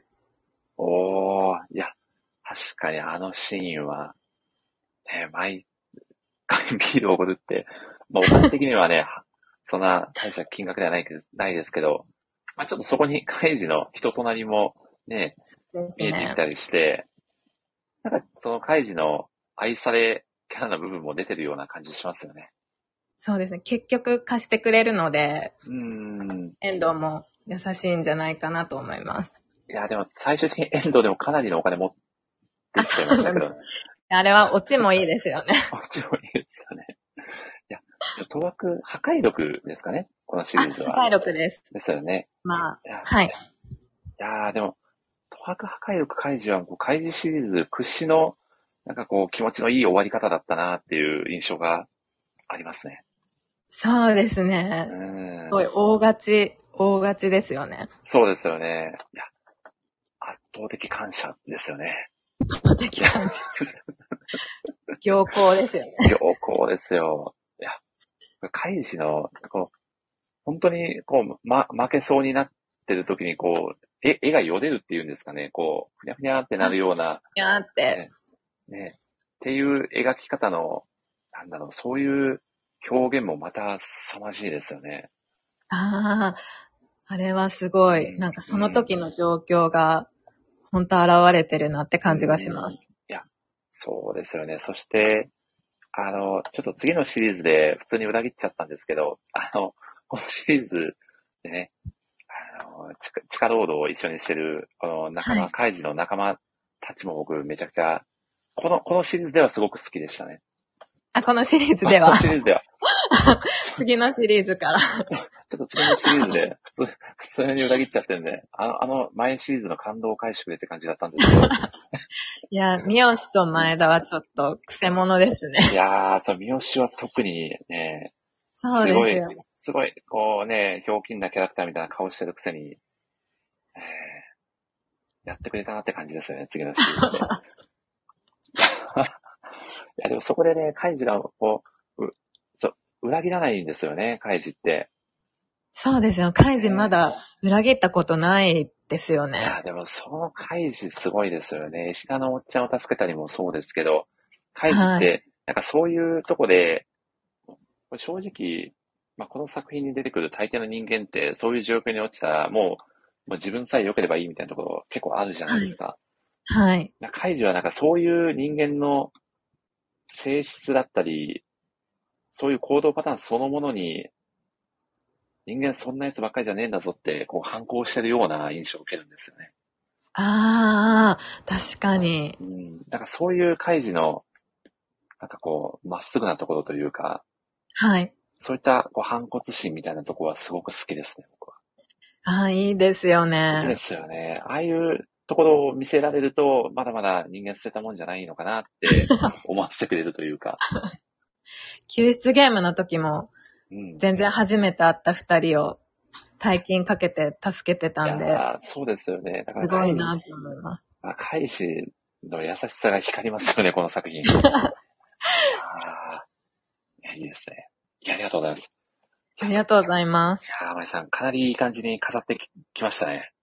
あ、本当ですかありがとうございいやまー、最高ですね。もう初登場でこれだけいい感じに語っていただけて、僕めちゃくちゃ嬉しいですす。嬉しいです、私も。ね。いやー、よかったです。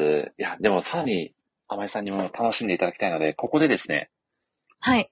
まさかのサプライズゲストをお呼びしたいなと思っておりまして、楽しみです。実はですね、甘井さんの、はい。多分ツイッターの総合フォロワーの方だと、はい、思います。はい。そして、僕の漫画好きお友達であり、怪獣シリーズがかなりお好きな方ということで、今回遊びに来ていただけるということでしたので、ご招待させていただきますね。お願い します。はい。誰が来たとて初めましてになりますが、果たして誰が誰だカイジかカイジカイジ。カイジが来るってどういう状況ですか おこれはあ、こんばんは。あ、皆さんこんばんは。こんばんは。はじめまして、皆さん。はじめまして。若干音声が遠そうですね。実は、宮尾さんは、怪獣シリーズがとてもお好きな方でして、あ実はあ私での、はい。ビジネス漫画がめちゃくちゃお詳しいんですよ。宮尾さんはって。い、あの、ノートであ何回読まれまかした、甘井さん。甘井さんも体験を。おおいけそうですか、宮尾さん。あ、いけそうですか甘井さんどうですか声は届いてますか大丈夫です。ああ、よかったあです。よかったですいや、みおさん。もう、おいしいラジオ、何回も連続で登場してくださってますよね。みおさん、ありがとうございます。 最近なんかめちゃくちゃ、はい。あの、呼んでいただいてるような気がしまじすゃあ。もう、ほぼほぼ、僕と宮尾さんの WMC でお届けしてるラジオ番組みたいになってます。ありがとうございまいす。やーというわけで、改めまして、宮尾さんです。よろしくお願いいたします。あ、お願いします。あ、いやー、あまいさん、はじめましてですね。はじめまして、お願いします。あの、よろしくお願いします。宮尾さんは、怪獣をビジネス漫画的側面でかなりお好きだという噂をお聞きしたんですけど。まあ、そうですね。あと、あの、やっぱり、前、前回の、あの、推し漫画家先生プレゼン大会でもお話ししたんですけれども、うんうん、あの、ギャンブル漫画が好きで、うんうん、うんで、その時はあの、押川雲太郎先生っていう麻雀漫画とかギャンブル漫画を書かれてる先生を推させていただいたんですけれども、はい。はいその時もその、まあ、レジェンドの麻雀漫画家の先生で3人ぐらいいらっしゃって、えっ、と、その押川雲太郎先生と、片山正幸先生と、あと福本信之先生の3人がレジェンドだみたいな話をしたんす。ですが、はい。はい。もう、という感じで、あの、ギャンブル漫画家の、やっぱりその、音体というか、はい。もう、本当にすごい先生ということで、福本信之先生の作品はいろいろと読んでおりました。おおいや、このラジオ界にふさわしいサプライズゲストですね。いいい。やーしかも、宮尾さん、甘井さん、宮尾さんのビジネス漫画紹介ノートを読んでくださってるそうですよ。ああ、なんと、すいません、ありがとうございます。あありがとうございます。いや、いや嬉しいですね。そんな、ね、ね、方が今日お話しできるということで、宮尾さん一つよろしくお願いいたします。お願いしあまあ、す。どうぞよろしくお願いしおます。願いいたします。いや、宮尾さんは、この、開示シリーズ、どのようなところに魅力を感じてますかそうですね。やっぱりその、あ、あの、もともと福本信之先生の作品、多分僕、赤木から入ったと思うんですけれども、あ麻雀がやっぱり好きだったので、うん、もうく空気のようにというか 当然赤木とか読むよねみたいな感じで、あの、うん読んでて、そこからカイジとかも読むようになってみたいな感じですね。あと、福本の先生の作品で言うと、て天とかですね、ーはい。とか、そうですね。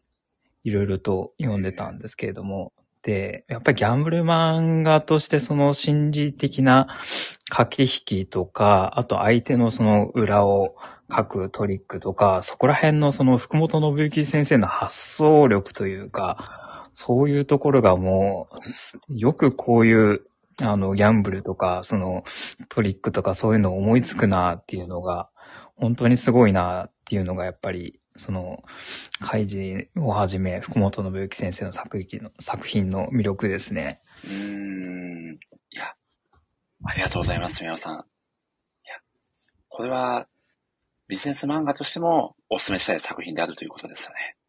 そうですね。あとやっぱりセリフが一個一個やっぱり強いんで、それがこう刺さるビジネスパーソンも多いんじゃないかなっていうふうに。に。あー先ほど、ちょっと甘井さんともお話しさせていただいてましたけど、こう、自分自身のこう、考え方にうん参考になる部分もね、そうです作品ねの。セリフからたくさん得ることができるので、うんうん。まあそこまで 命かけられるかと言われたらちょっと疑問符ですけ ど、はいそうです参考にできる部分は大いにあるんじゃないかなと感じますよね。そうですね。いやそんな宮尾さんが作中で一番お好きなキャラクターって誰ですかいやー、ほんとこれ迷うんですけれど も、はい。はい誰ですかうーん、強いてあげると、宮尾、えー宮尾茂雄班長宮尾、あ、班長。班長班長 OT ですね。ああ、いいです班長班お最高ですね。長は、いや、班長は、もう、ザ悪役って感じでしたけどね、僕の中では。そうですね。もねう、なんか100点満点の悪役じゃないですか。 えいや、そうですね。完璧ですよね。最初にカイジにおごりでビールを差し出すあたりからもう完璧ですよね。そうですね。はい。そっから、そうなんですよ。それがこう、罠というか、餌になっていて、そこからこう、怪獣を引きずり込んで、そうですよね。ね、散々いじめとかをしてからの、あの、負けっぷりみたいあーもう、 脳な。もう、ど幹が。読者はもう胸がすくような思いでしたよね。そうですよね。こんなスカッとするのないよね、みたい な。すごいですよね。いや班長の、でもこう、カイジに、もうお金使わないようにしないとって、固く決めてるカイジに、ビールとうんうんか、あの、焼きい鳥を、や、そうなんですよ。えー購あ入のさシせる。ーンは、もう、え屈指の名シーンだと思っていて、ーいやあのはい。あの表現というか、あの本当にカイジがうまそうにビールを飲んで、あの、焼き鳥をこう食べるシーンは本当にもう表現力がすごすぎますよねい。や、そうですもうあれ見ると完全になんかスーパードライと焼き鳥が食べたくなるっていう。居酒居酒屋さんにポスターで飾っててもいいんじゃないかっていうレベルですよね、あれ本は。当にそうなんですよ。あれ多分スーパードライの売り上げ何パーセントか上げてますよ、確あ実げに。ちゃうよね、間違いなく。 いやーめちゃくちゃいい宣伝になってる。間違いないですよね。そして、うんうますぎる。犯罪的だっていう。そうですよね。ああの、キャッチフレーズも、そんじょそこらのコピーライターじゃ出せないですよね、あれは。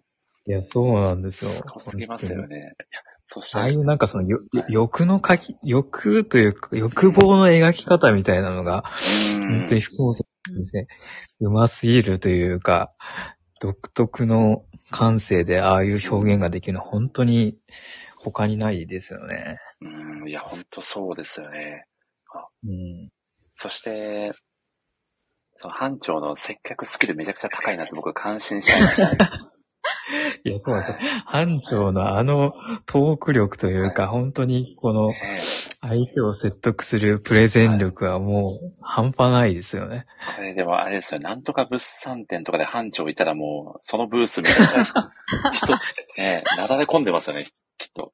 そうですね。いや、本当にそうなんですよ。ちょっと買うのをこうためらってて、いや、下手っぴさとか言われたらもう一瞬でなんか落ちちゃいますよね。なんで、班長ビジネスマンとしても、ビジネスパーソンとしても、一流だよっていうことは、ここでちょっと声を大にして、いや、伝えておそきたうないんですね。よ。ですよね。本当に。はい。な、何の話でしたかよくわかんなくなっちゃいました。うん。いやいわゆるなんか、そ損して得を取るみたいなうのの、ん。、教科書に載せたいようないや、ほんとそうですよね。最初にタダでこうビールを差し出せて、その後のこの売り上げを取るという。いやー、本当に、なんかこう、承認魂というか、もう本当に教科書のような存在ですよね。そうなんですビジネスだとあの、トライアルリピートモデルっていうのがあるんですけれども、はい、はい。最初にあの、まずどれだけこう、低いハードルでこう、お試しで一回、あの、トライアルさせて、そうすると、その一回目のハードルを超えると、その、リピートっていうのがすごいこう、優しくなるっていうんで、一回目のハードルをいかに下げるか、みたいなので、あの、有名なところはドモホルンリンクルとかが無料の体験セットとかを出したりとかするんです。まさにこれが、あの、班長をやってる手口でして、なるほど。本当に、もうこれはもはいう班長すごいビジネスパーソンだなと。ああ、まさか、宮尾さんからどもほどのリンクと班長の相違点を お聞かせいただくことが、夢のような時間ですね。すごい視点ですね。いやー、さすがビジネス界隈からの視線、なかなか斬新で、甘井さん楽しいですよね、お聞き してて。楽楽しいとかわかんない。すごい。いですね。いや、いや最高ですね。ちなみに、皆さん好きなセリフ、ございますかいやたくさんあると思うんですけど。あはい。 めちゃくちゃあるんで迷いますいや、ね。名言多いですもんね。名言しかないまでうん、ありますよね。ありますね。うんなんだろうな。えー、っと、あれですね。うんちょっと、まあ、セリフというか、はい。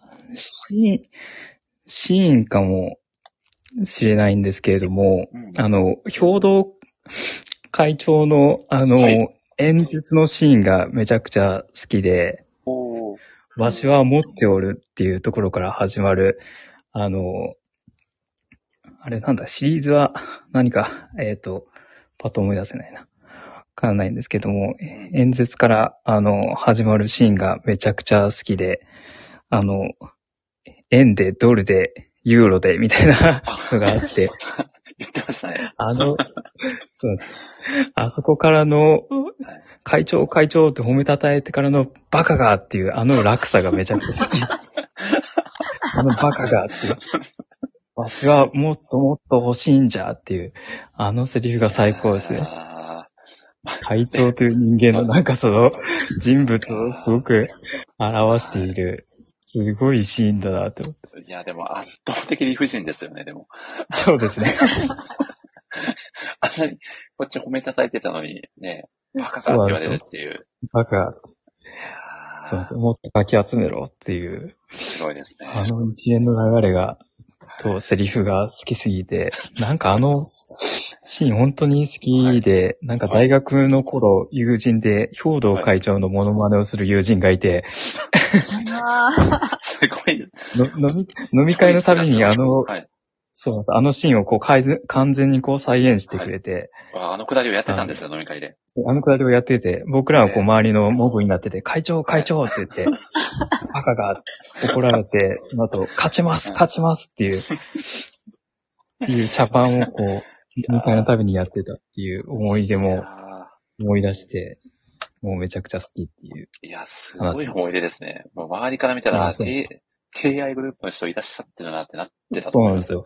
完全にやっぱり飲み会なんですけど。わあ、すごいなその時飲まれたビールはいかがでしたか、みおさん。いや、犯罪的でした ね。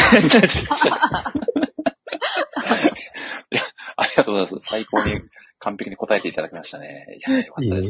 いまちなみに、どうですかその他好きなシーンはございますかそうですね。やっぱりあの演説のシーンがなんか好き。あ、ボタントツなのかもしれでないですけども好きなんですね。そうですね。あと、あの、ん利根川の演説のシーンもめちゃくちゃ好きで、ああ、うん演説好きですね、宮尾さん。演説好きなんで すよ。あの、はい。あの、ハブさんとか、あの、はい。野茂、の、野茂さんとか、はい。 イチロー選手とかを、ちょっとこう、は小馬鹿にする感じの、あ成功者の話でしたよね。ちょっとはい、ちょっとあの、声に出すとなんか、あの、バン、バンされるかもしれないんで、やめとくんですけれども。 あの辺のなんか言い回しとかがめちゃくちゃ好きうで、ーん。利根川の、あの、演説は最高ですよね。いや、で、なんだかんだこう、みんなをこう、聞いてる人たちをこう、納得させてしまう、あうのん、妙な迫力というか、説得力がすごくて。いやな涙する人たちも出てくるみたいな、あーあのシーンがめちゃくちゃ好きですね。うん確か、カイジもなんで泣いてんだみたいなこと言ってましたよ。 そうですね。そうですね。そうなんですけど。そこで、あれですねある程度の聴衆が持っていかれちゃうっていう、そうなんですよ。ねえなんかこう、ねえこう、お金持ちって演説上手い人多そうだなって思っちゃいました ね。あ。人の心をこう、把握するのが得意な人種なのかもしれないですよね。いや、そうなんですよ。うーん。それまでのなんかその、冷静な、あはいの、紳士みたいなイメージから、い、きなりなんかこう、ぶち殺すぞみ たいな、その、落差感がね、質問すれば答えが返ってくると思ってんのかみたいなこと言ってましたもん ね。いやー、すごいな。そのところがやっぱりもう曽根川は最高ですよね。いや、まあ、ある意味ちょっと厳しめな、厳しめな人生の教科書みたいなところありますもんね。いや、そうなんうんですいよ。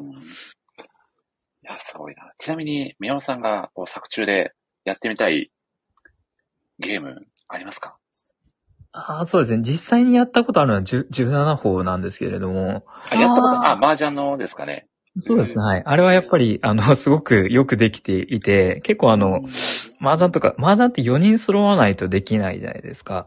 うん。だからその友達とかとやるときに、あの、なかなか遅れてくる人とかがいたりとかするはいとはいはいはい、よくあの、17歩とかをやりながら、こう待つみたいなのは、実際ありましたね。へえ。あで、時々そ1う億負けたりとかししてたんですかねそう。ですね違う。 バスでちなみにこう、ちょっと実際実現できるかさておきやってみたいゲームだったりもありますそうですうね。んまあ、あの、鉄骨は渡りたくねえなっていうのはあ、大体の人はそうでしょう。あれはちょっと勘弁してほしいなっていうのは。でも、天井さんもあるんですけどおっしゃられてましたけど、その限定じゃんけん、こうリアル脱出ゲームみたいな感じでみんなで集まってやってみるのちょっと面白そうだなってーあ感ー、じま面した、白そうですね。う。うん。確かに面白そうですね。で、その時には、あの、宮尾さんに利根川役をやっていただいて、皆さん激励 して、ね、いただいて。そのテンションの数字。いやー、でも、あの、甘井さんともお話ししてましたけど、そのゲームが、こう、読者にも分かりやすいっていうのは一つ、うんうん。いい、いいところなのかなというか、読者が入っていきやすい部分なのかなと感じましたね。確かに。うんそうですね。あの辺のルール設定が、あのー複雑じゃないっていうのが、やっぱり分かりやすくていいですよね。うん。まあ、そのルールの中で、まあ、カイジがどう切り抜けていくかっていうのも、作品の大きな見どころになってますよね。そうですね。いやー、ありがとうございます。では、せっかくなんで、宮尾さんどうでしょう甘井さんに聞いてみたい質問だったり、はい。あればぜひ、お互いに。甘井さん、もしよかったら、宮尾さん、あの、ビジネス的な質問だったらいくらでも答えていただけるらしいので、はい。何かお仕事でお悩みなことだったりもですね、この機会、なかなかない機会なので、ぜひ。じゃあ質問いいですかあ、どうぞ、宮尾さん、お願いします。ススピンオフのシリーズ結構開示いろいろあるじゃないですか。うんうんはい。スピンオフのシリーズも読まれてたりとかしますかちょっとだけ読んでます。一応、利根川と班長と一条。スピンオフもすごいめちゃくちゃ面白いですよね。面白いです。なんか、結構コメ、コメディタッチですよね、そうスピンオフはそどうれも。あの、カイジでその悪役だったキャラたちが、まあ、こスピンオフな主人公になって出てくるんですけれども、やっぱり、あの、そこを深掘りして、かつ、すごくこう、ココメディタッチなのが多くて、悪役でまあ、最終的にやられるのは分かってるんですけれども、すごくこう、なんか愛着が湧いちゃう作品ですよへね。ーなんか、森さんまだ読ん班でないあ、どうぞ、甘井さん、先に。ああはい。長とかは、なんかもうグルメ漫画みたいなそうです ね。あそうなんですね。感じになってグレて、全然ギャンブルとかけ離れてる感じです。えー、一日外出力、そうですね。はいで。すかね。そうです。は班長がそう、一日外出券を使って、いろんなところに、あの、遊びに行ったりとかするんですけれども、やっぱりその、結構なんだろうな、あの、グルメ漫画的 なあ。グルメがいろいえろこう食べ歩きをしたりとか、自分で自炊してなんか作ったりとか、なんかそういうシーンが多くて、なんかすごいいいです。ー、おーあれ、ちょっとすいません、僕の記憶違いかもしれないんですけど、あのー、利根、利根川ですかね。あのあ、それー、が、は立ちい。食い、立ち食い蕎麦屋さんでしたっけのエピソードでしたっけ何でしたっけね。ものすごい忙しい蕎麦屋さんに行って、一人で座って、すごいゆっくりしてみたいな。あれ何でしたっけね班長でしたっけあ、それは班班長の方ですね。班長か。班っていうエピソ長ーで、ドをえっと、はい。小屋で、えっと、すごい周りが、その、えっと、忙しくこう、サラリーマンとかがですうんね、蕎麦を食べる中、班長はこう、あの、い一日ゆっくりできるんで、あの、お酒とかをですね、 頼んだりとかしてあ、そういうこう、アクセク食べていく人たちを、あの、魚にこう、ゆっくりこう、酒を飲んで、なんか、そうですね。 はい。すごいこう、あの、み身分が高いみたいな、は味わうみたいな。いやそういうエピソードがあって、あれはめちゃくちゃ面白いですね。このランチタイムの一食にかけてきたみたいな黒服が確か言 って そうるんそうですそう。よね。あります、あります。いや、すごい。ハンチはこの一日のこのあの発想そうですね。ね、時間の使い方がまたね、ぶっ飛んでますもんね。やっぱり一般の人間とは違うなっていうのが。いや、そうなんですよね。いやー、楽しみ方がまたね、ちょっと格が違いますよね。そうなんいや、ですす。ごいな。これ、ちょっとスピンオフもかなり興味湧いてきましたね。あぜひぜひ、あの、読んでいただけると。いや、いいですね。スピンオフ作浜品が辺盛り上がさんおすすっめてのる。うん。あ一条とかも。一条めちゃくちゃエモいですね、あ れは。ええー、そうなんいいだ。いやです。ちょっとこれは読まねば案件ですね。ありがとうございまぜひす。これでも全部手出したと、えら、えぐい関数になりそうですね。 そうですね。結構な関数になりますよね。スピンオフまで手を出す。いや、なかなか、うんうんそういったところも、この作品は悪魔的ですよね。いや、いいです。ねいや、すごいな。そんな、あ、甘井さんはいかがですか宮尾さんに何かご質問あはい。じゃあ、スピンオフつながりで、うんうん、次は誰のスピンオフが出てほしいです かおーいい質問ですね。いい質問ですね。ええみよ、みー。よしですそうかなんだねやっぱ り、闇よし。みよしはちょっとキャラが弱いからいいかとかで終わっちゃうかもしれないですね。もしね敵キャラをこう掘り下げるうんうん。パターンが多いんで、それこそあれじゃないですか。はいあの、お好きだとおっしゃられたか、カズヤとか。 スピンああ、オフ出とかてもほしいです。あすでもごカいズヤはもうリアリアルにありそうですよね。うん。出たりとかしてもおかしくないですよ。まあでもと、で、こうういん。やでも僕ワンチャン、あれですね、カイジとミココのあの恋愛エピソードの一冊あす描いてほしいっごでいす見ね。たい。見たいですよ ね。見たいでめちすゃ。くちゃ。どんやどんばいな方、どんな方向に行ってるんだって思いましたよね。結違う構っシすーねン少ないですけど、めちゃめちゃ印象に残ってます。そうですよね。めちゃくちゃ印象残ってますし。あそこでね、お父さんの葛藤だったりもね、描けるので、いえやー、ーすごい面白いですよね。杉確原かさんにも面白そうで。いやスピンオフいや作品も含めてね、楽しめるってのはいいですよね。うん。いやー、最高ですね。あちなみに、あの、甘井さんが先ほどおっしゃられてた、はあい。の、遠藤に、あの、給料日に毎月ビールをおごるよって、カイジが言ってたシーンあるじゃないですか。はい。あれ僕、思い返せば、キャプツバでもすごい似たようなシーンあったなって、今思い出したんですけど、本当ですかどんなシーンなんですかいや、皆さん覚えてますなんでしょあの、ヒューガ小次郎がですね、あの、ユベントスう。はのい。コーチのマッツォに、あわゴかーりルまをした決めた数だけピザをおごるぜっていうシーンがあるんですけど、これまさに、カイジと同じようなこと言ってるんで、多分、カイジシリーズもキャプツバの影響を受けてる可能性、皆さんありますよね。ありますね。ですよね。確かに。いやー、あと、和也がね、あの、初対面のカイジに普通に大金を貸すシーンも、あの、若島津くんがね、日向くんに簡単にお金を貸すシーンがある んで、多分そこの、ね、あの銀銀行口座のね、カード渡渡してる、通帳渡してるシーンとかありましたもんね。通常渡しちゃうんですよね。そうなんでしすかよ。もあれ10 18歳とかでそう。そうなんです。プロチームの契約金渡そうとしてましたもんね。なんかそんなシそーうンで、すね。はい。えーちょっと開示的なノリを感じましたよ ね。はい。 なんか4キャプツバやと、ギ ャンブルじゃないですよすいません。ちょっと甘井さんを謎の空間に引きずり込んでしまって申し訳なかったですね。嬉しいいです。やー失礼いたしました。大変。いやーそんなわけで、皆さん、どうでしょう他に何か、あの、語りたい開示にまつわるテーマだったりございますかそうですね。えーでも結構もうシーンとかも、うんうん。かたあど、どのシリーズが一番好きかとか、もう、ぜひぜひお聞きしたいですね、甘井さん。いかがですかああ、私は、打点6ですね。あの、17本の。ああー、あ、第、第が好き4ですシリーズが。そうです。あの、勝ち方がめちゃめちゃ好きで。うーん。うん。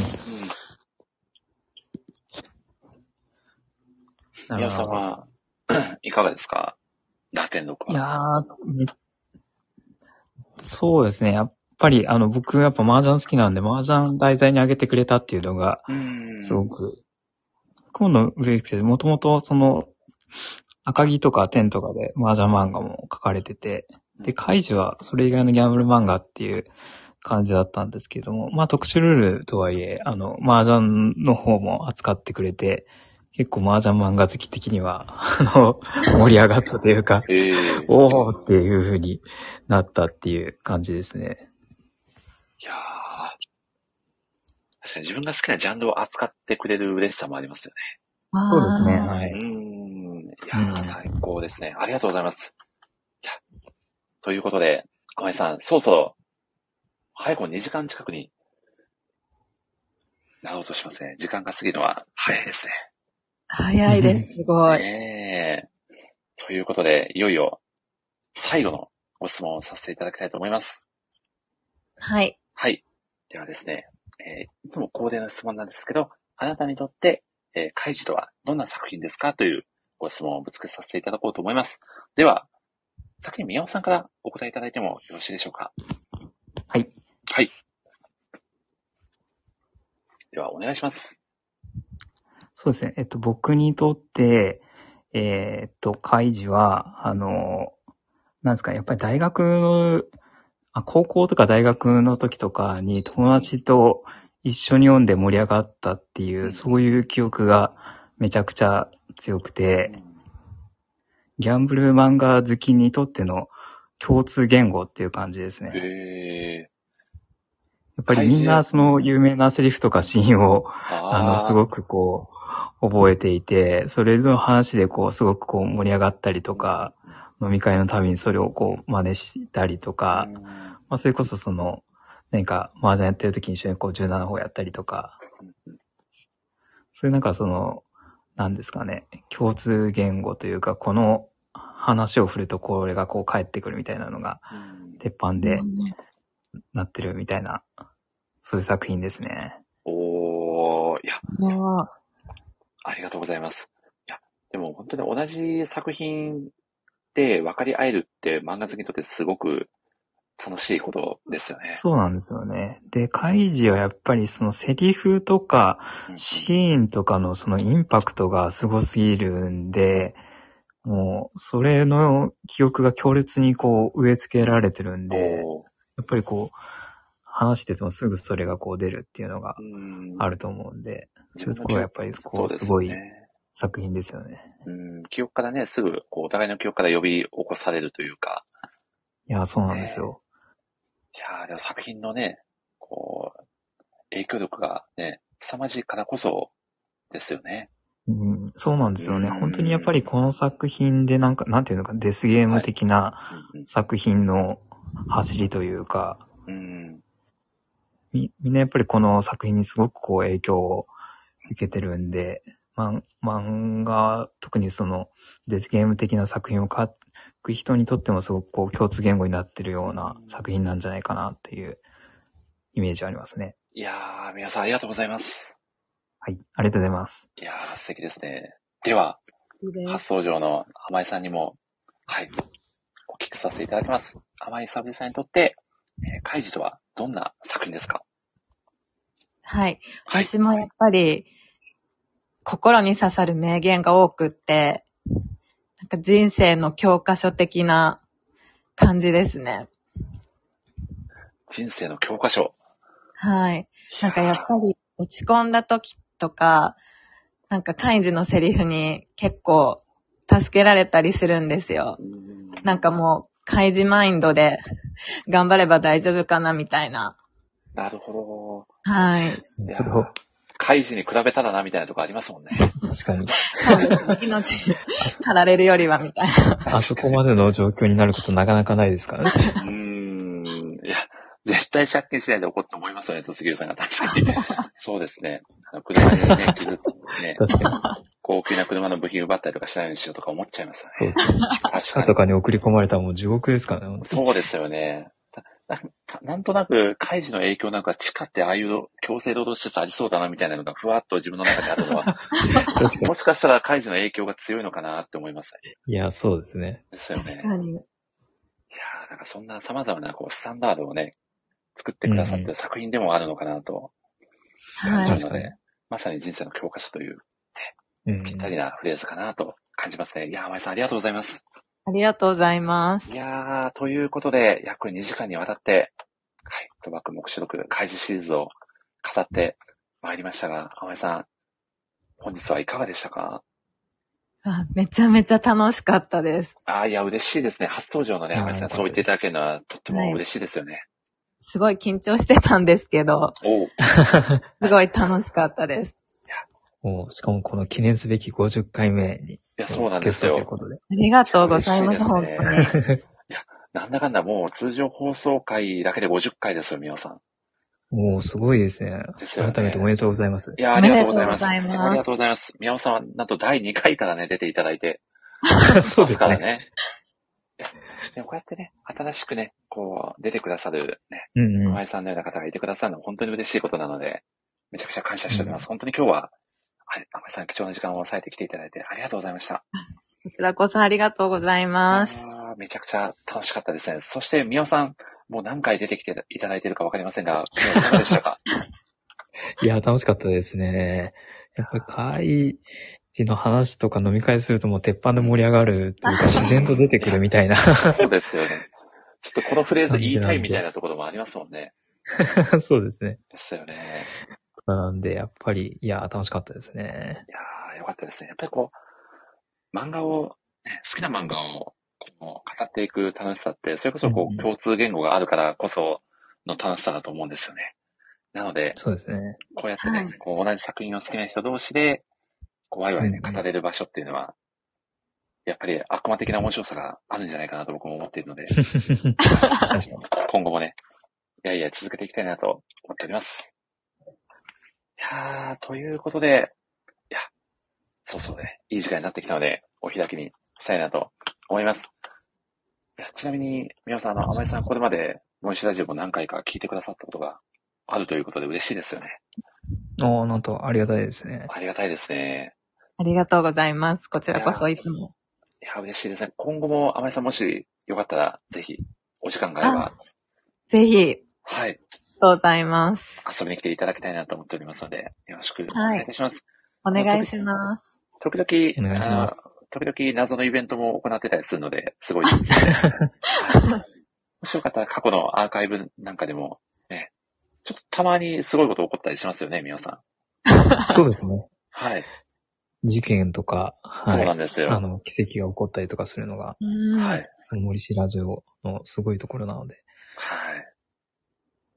たまにね、ゲストの方、遅刻して来ないとかもあったりす るんで、そういうことも込みそうなでん、ですかはい。10分ぐら通い称僕がタ、トゥー、タトゥー会と言われてる。 10分ぐらい 僕が M ステとかの話でなんとか繋ぐっていうわけわかんないラジオ会とかもあ るので、はい、そういうライブ感もね、込みで楽しんでいただきたいなとうんうん。思いますんで。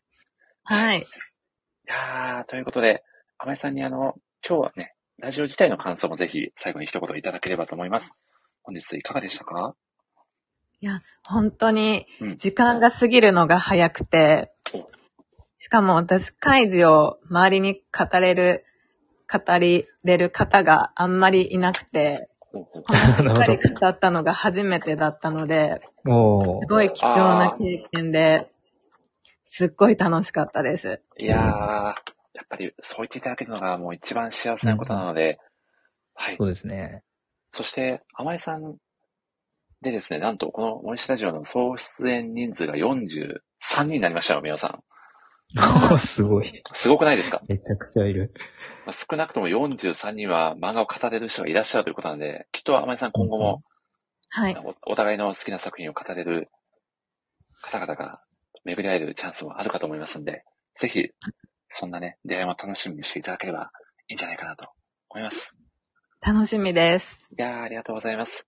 いやー、ということで、どうしましょう今日はせっかくなんで甘井さんラストを締めていただくなんて、初登場ですけど、お願いしてもだ大丈夫ですかどうやって締めるんでしょうかいや、ここはもうね、もう石田城に通算何回出てくださってるんですかね、宮尾さんは。宮尾さんはなもんう、えーっとですね、え、宮尾さん何回出て、あ、もう26回ぐらい出てますよ、宮尾さん。おーすごい。もう、もうめち買ゃっくてちゃ知ったる、買って知ったる宮尾さんなので、ここは、ね、教えていただいてよろしいですか締め方を。そうですね。はい。要はえっと、はい。えっと、締め方なんですけれども、えー、それでは、また次回のラジオ会でお会いしましょう。せーの、さようならというので締めるという。はい。ありがとうございます。このさようならは3人同時にいつも言ってるんですけそうですねど、ほぼ100%合わないので、合わないっていう。はい。 もうそれも込みで結、構ちょっとラグがあるんで、やっぱり。そうなんですよね。あのアーカイブ出るまでわかんないとこありますよね。うんそれも込みでね、ちょっと楽しんでいただきたいので、じゃあ、甘井さん、お願いしてよろしいですかはい。はい。いきますじゃあ、お願いします。それではまた次回の放送でお会いしましょう。せーの。ささよよううなな ら。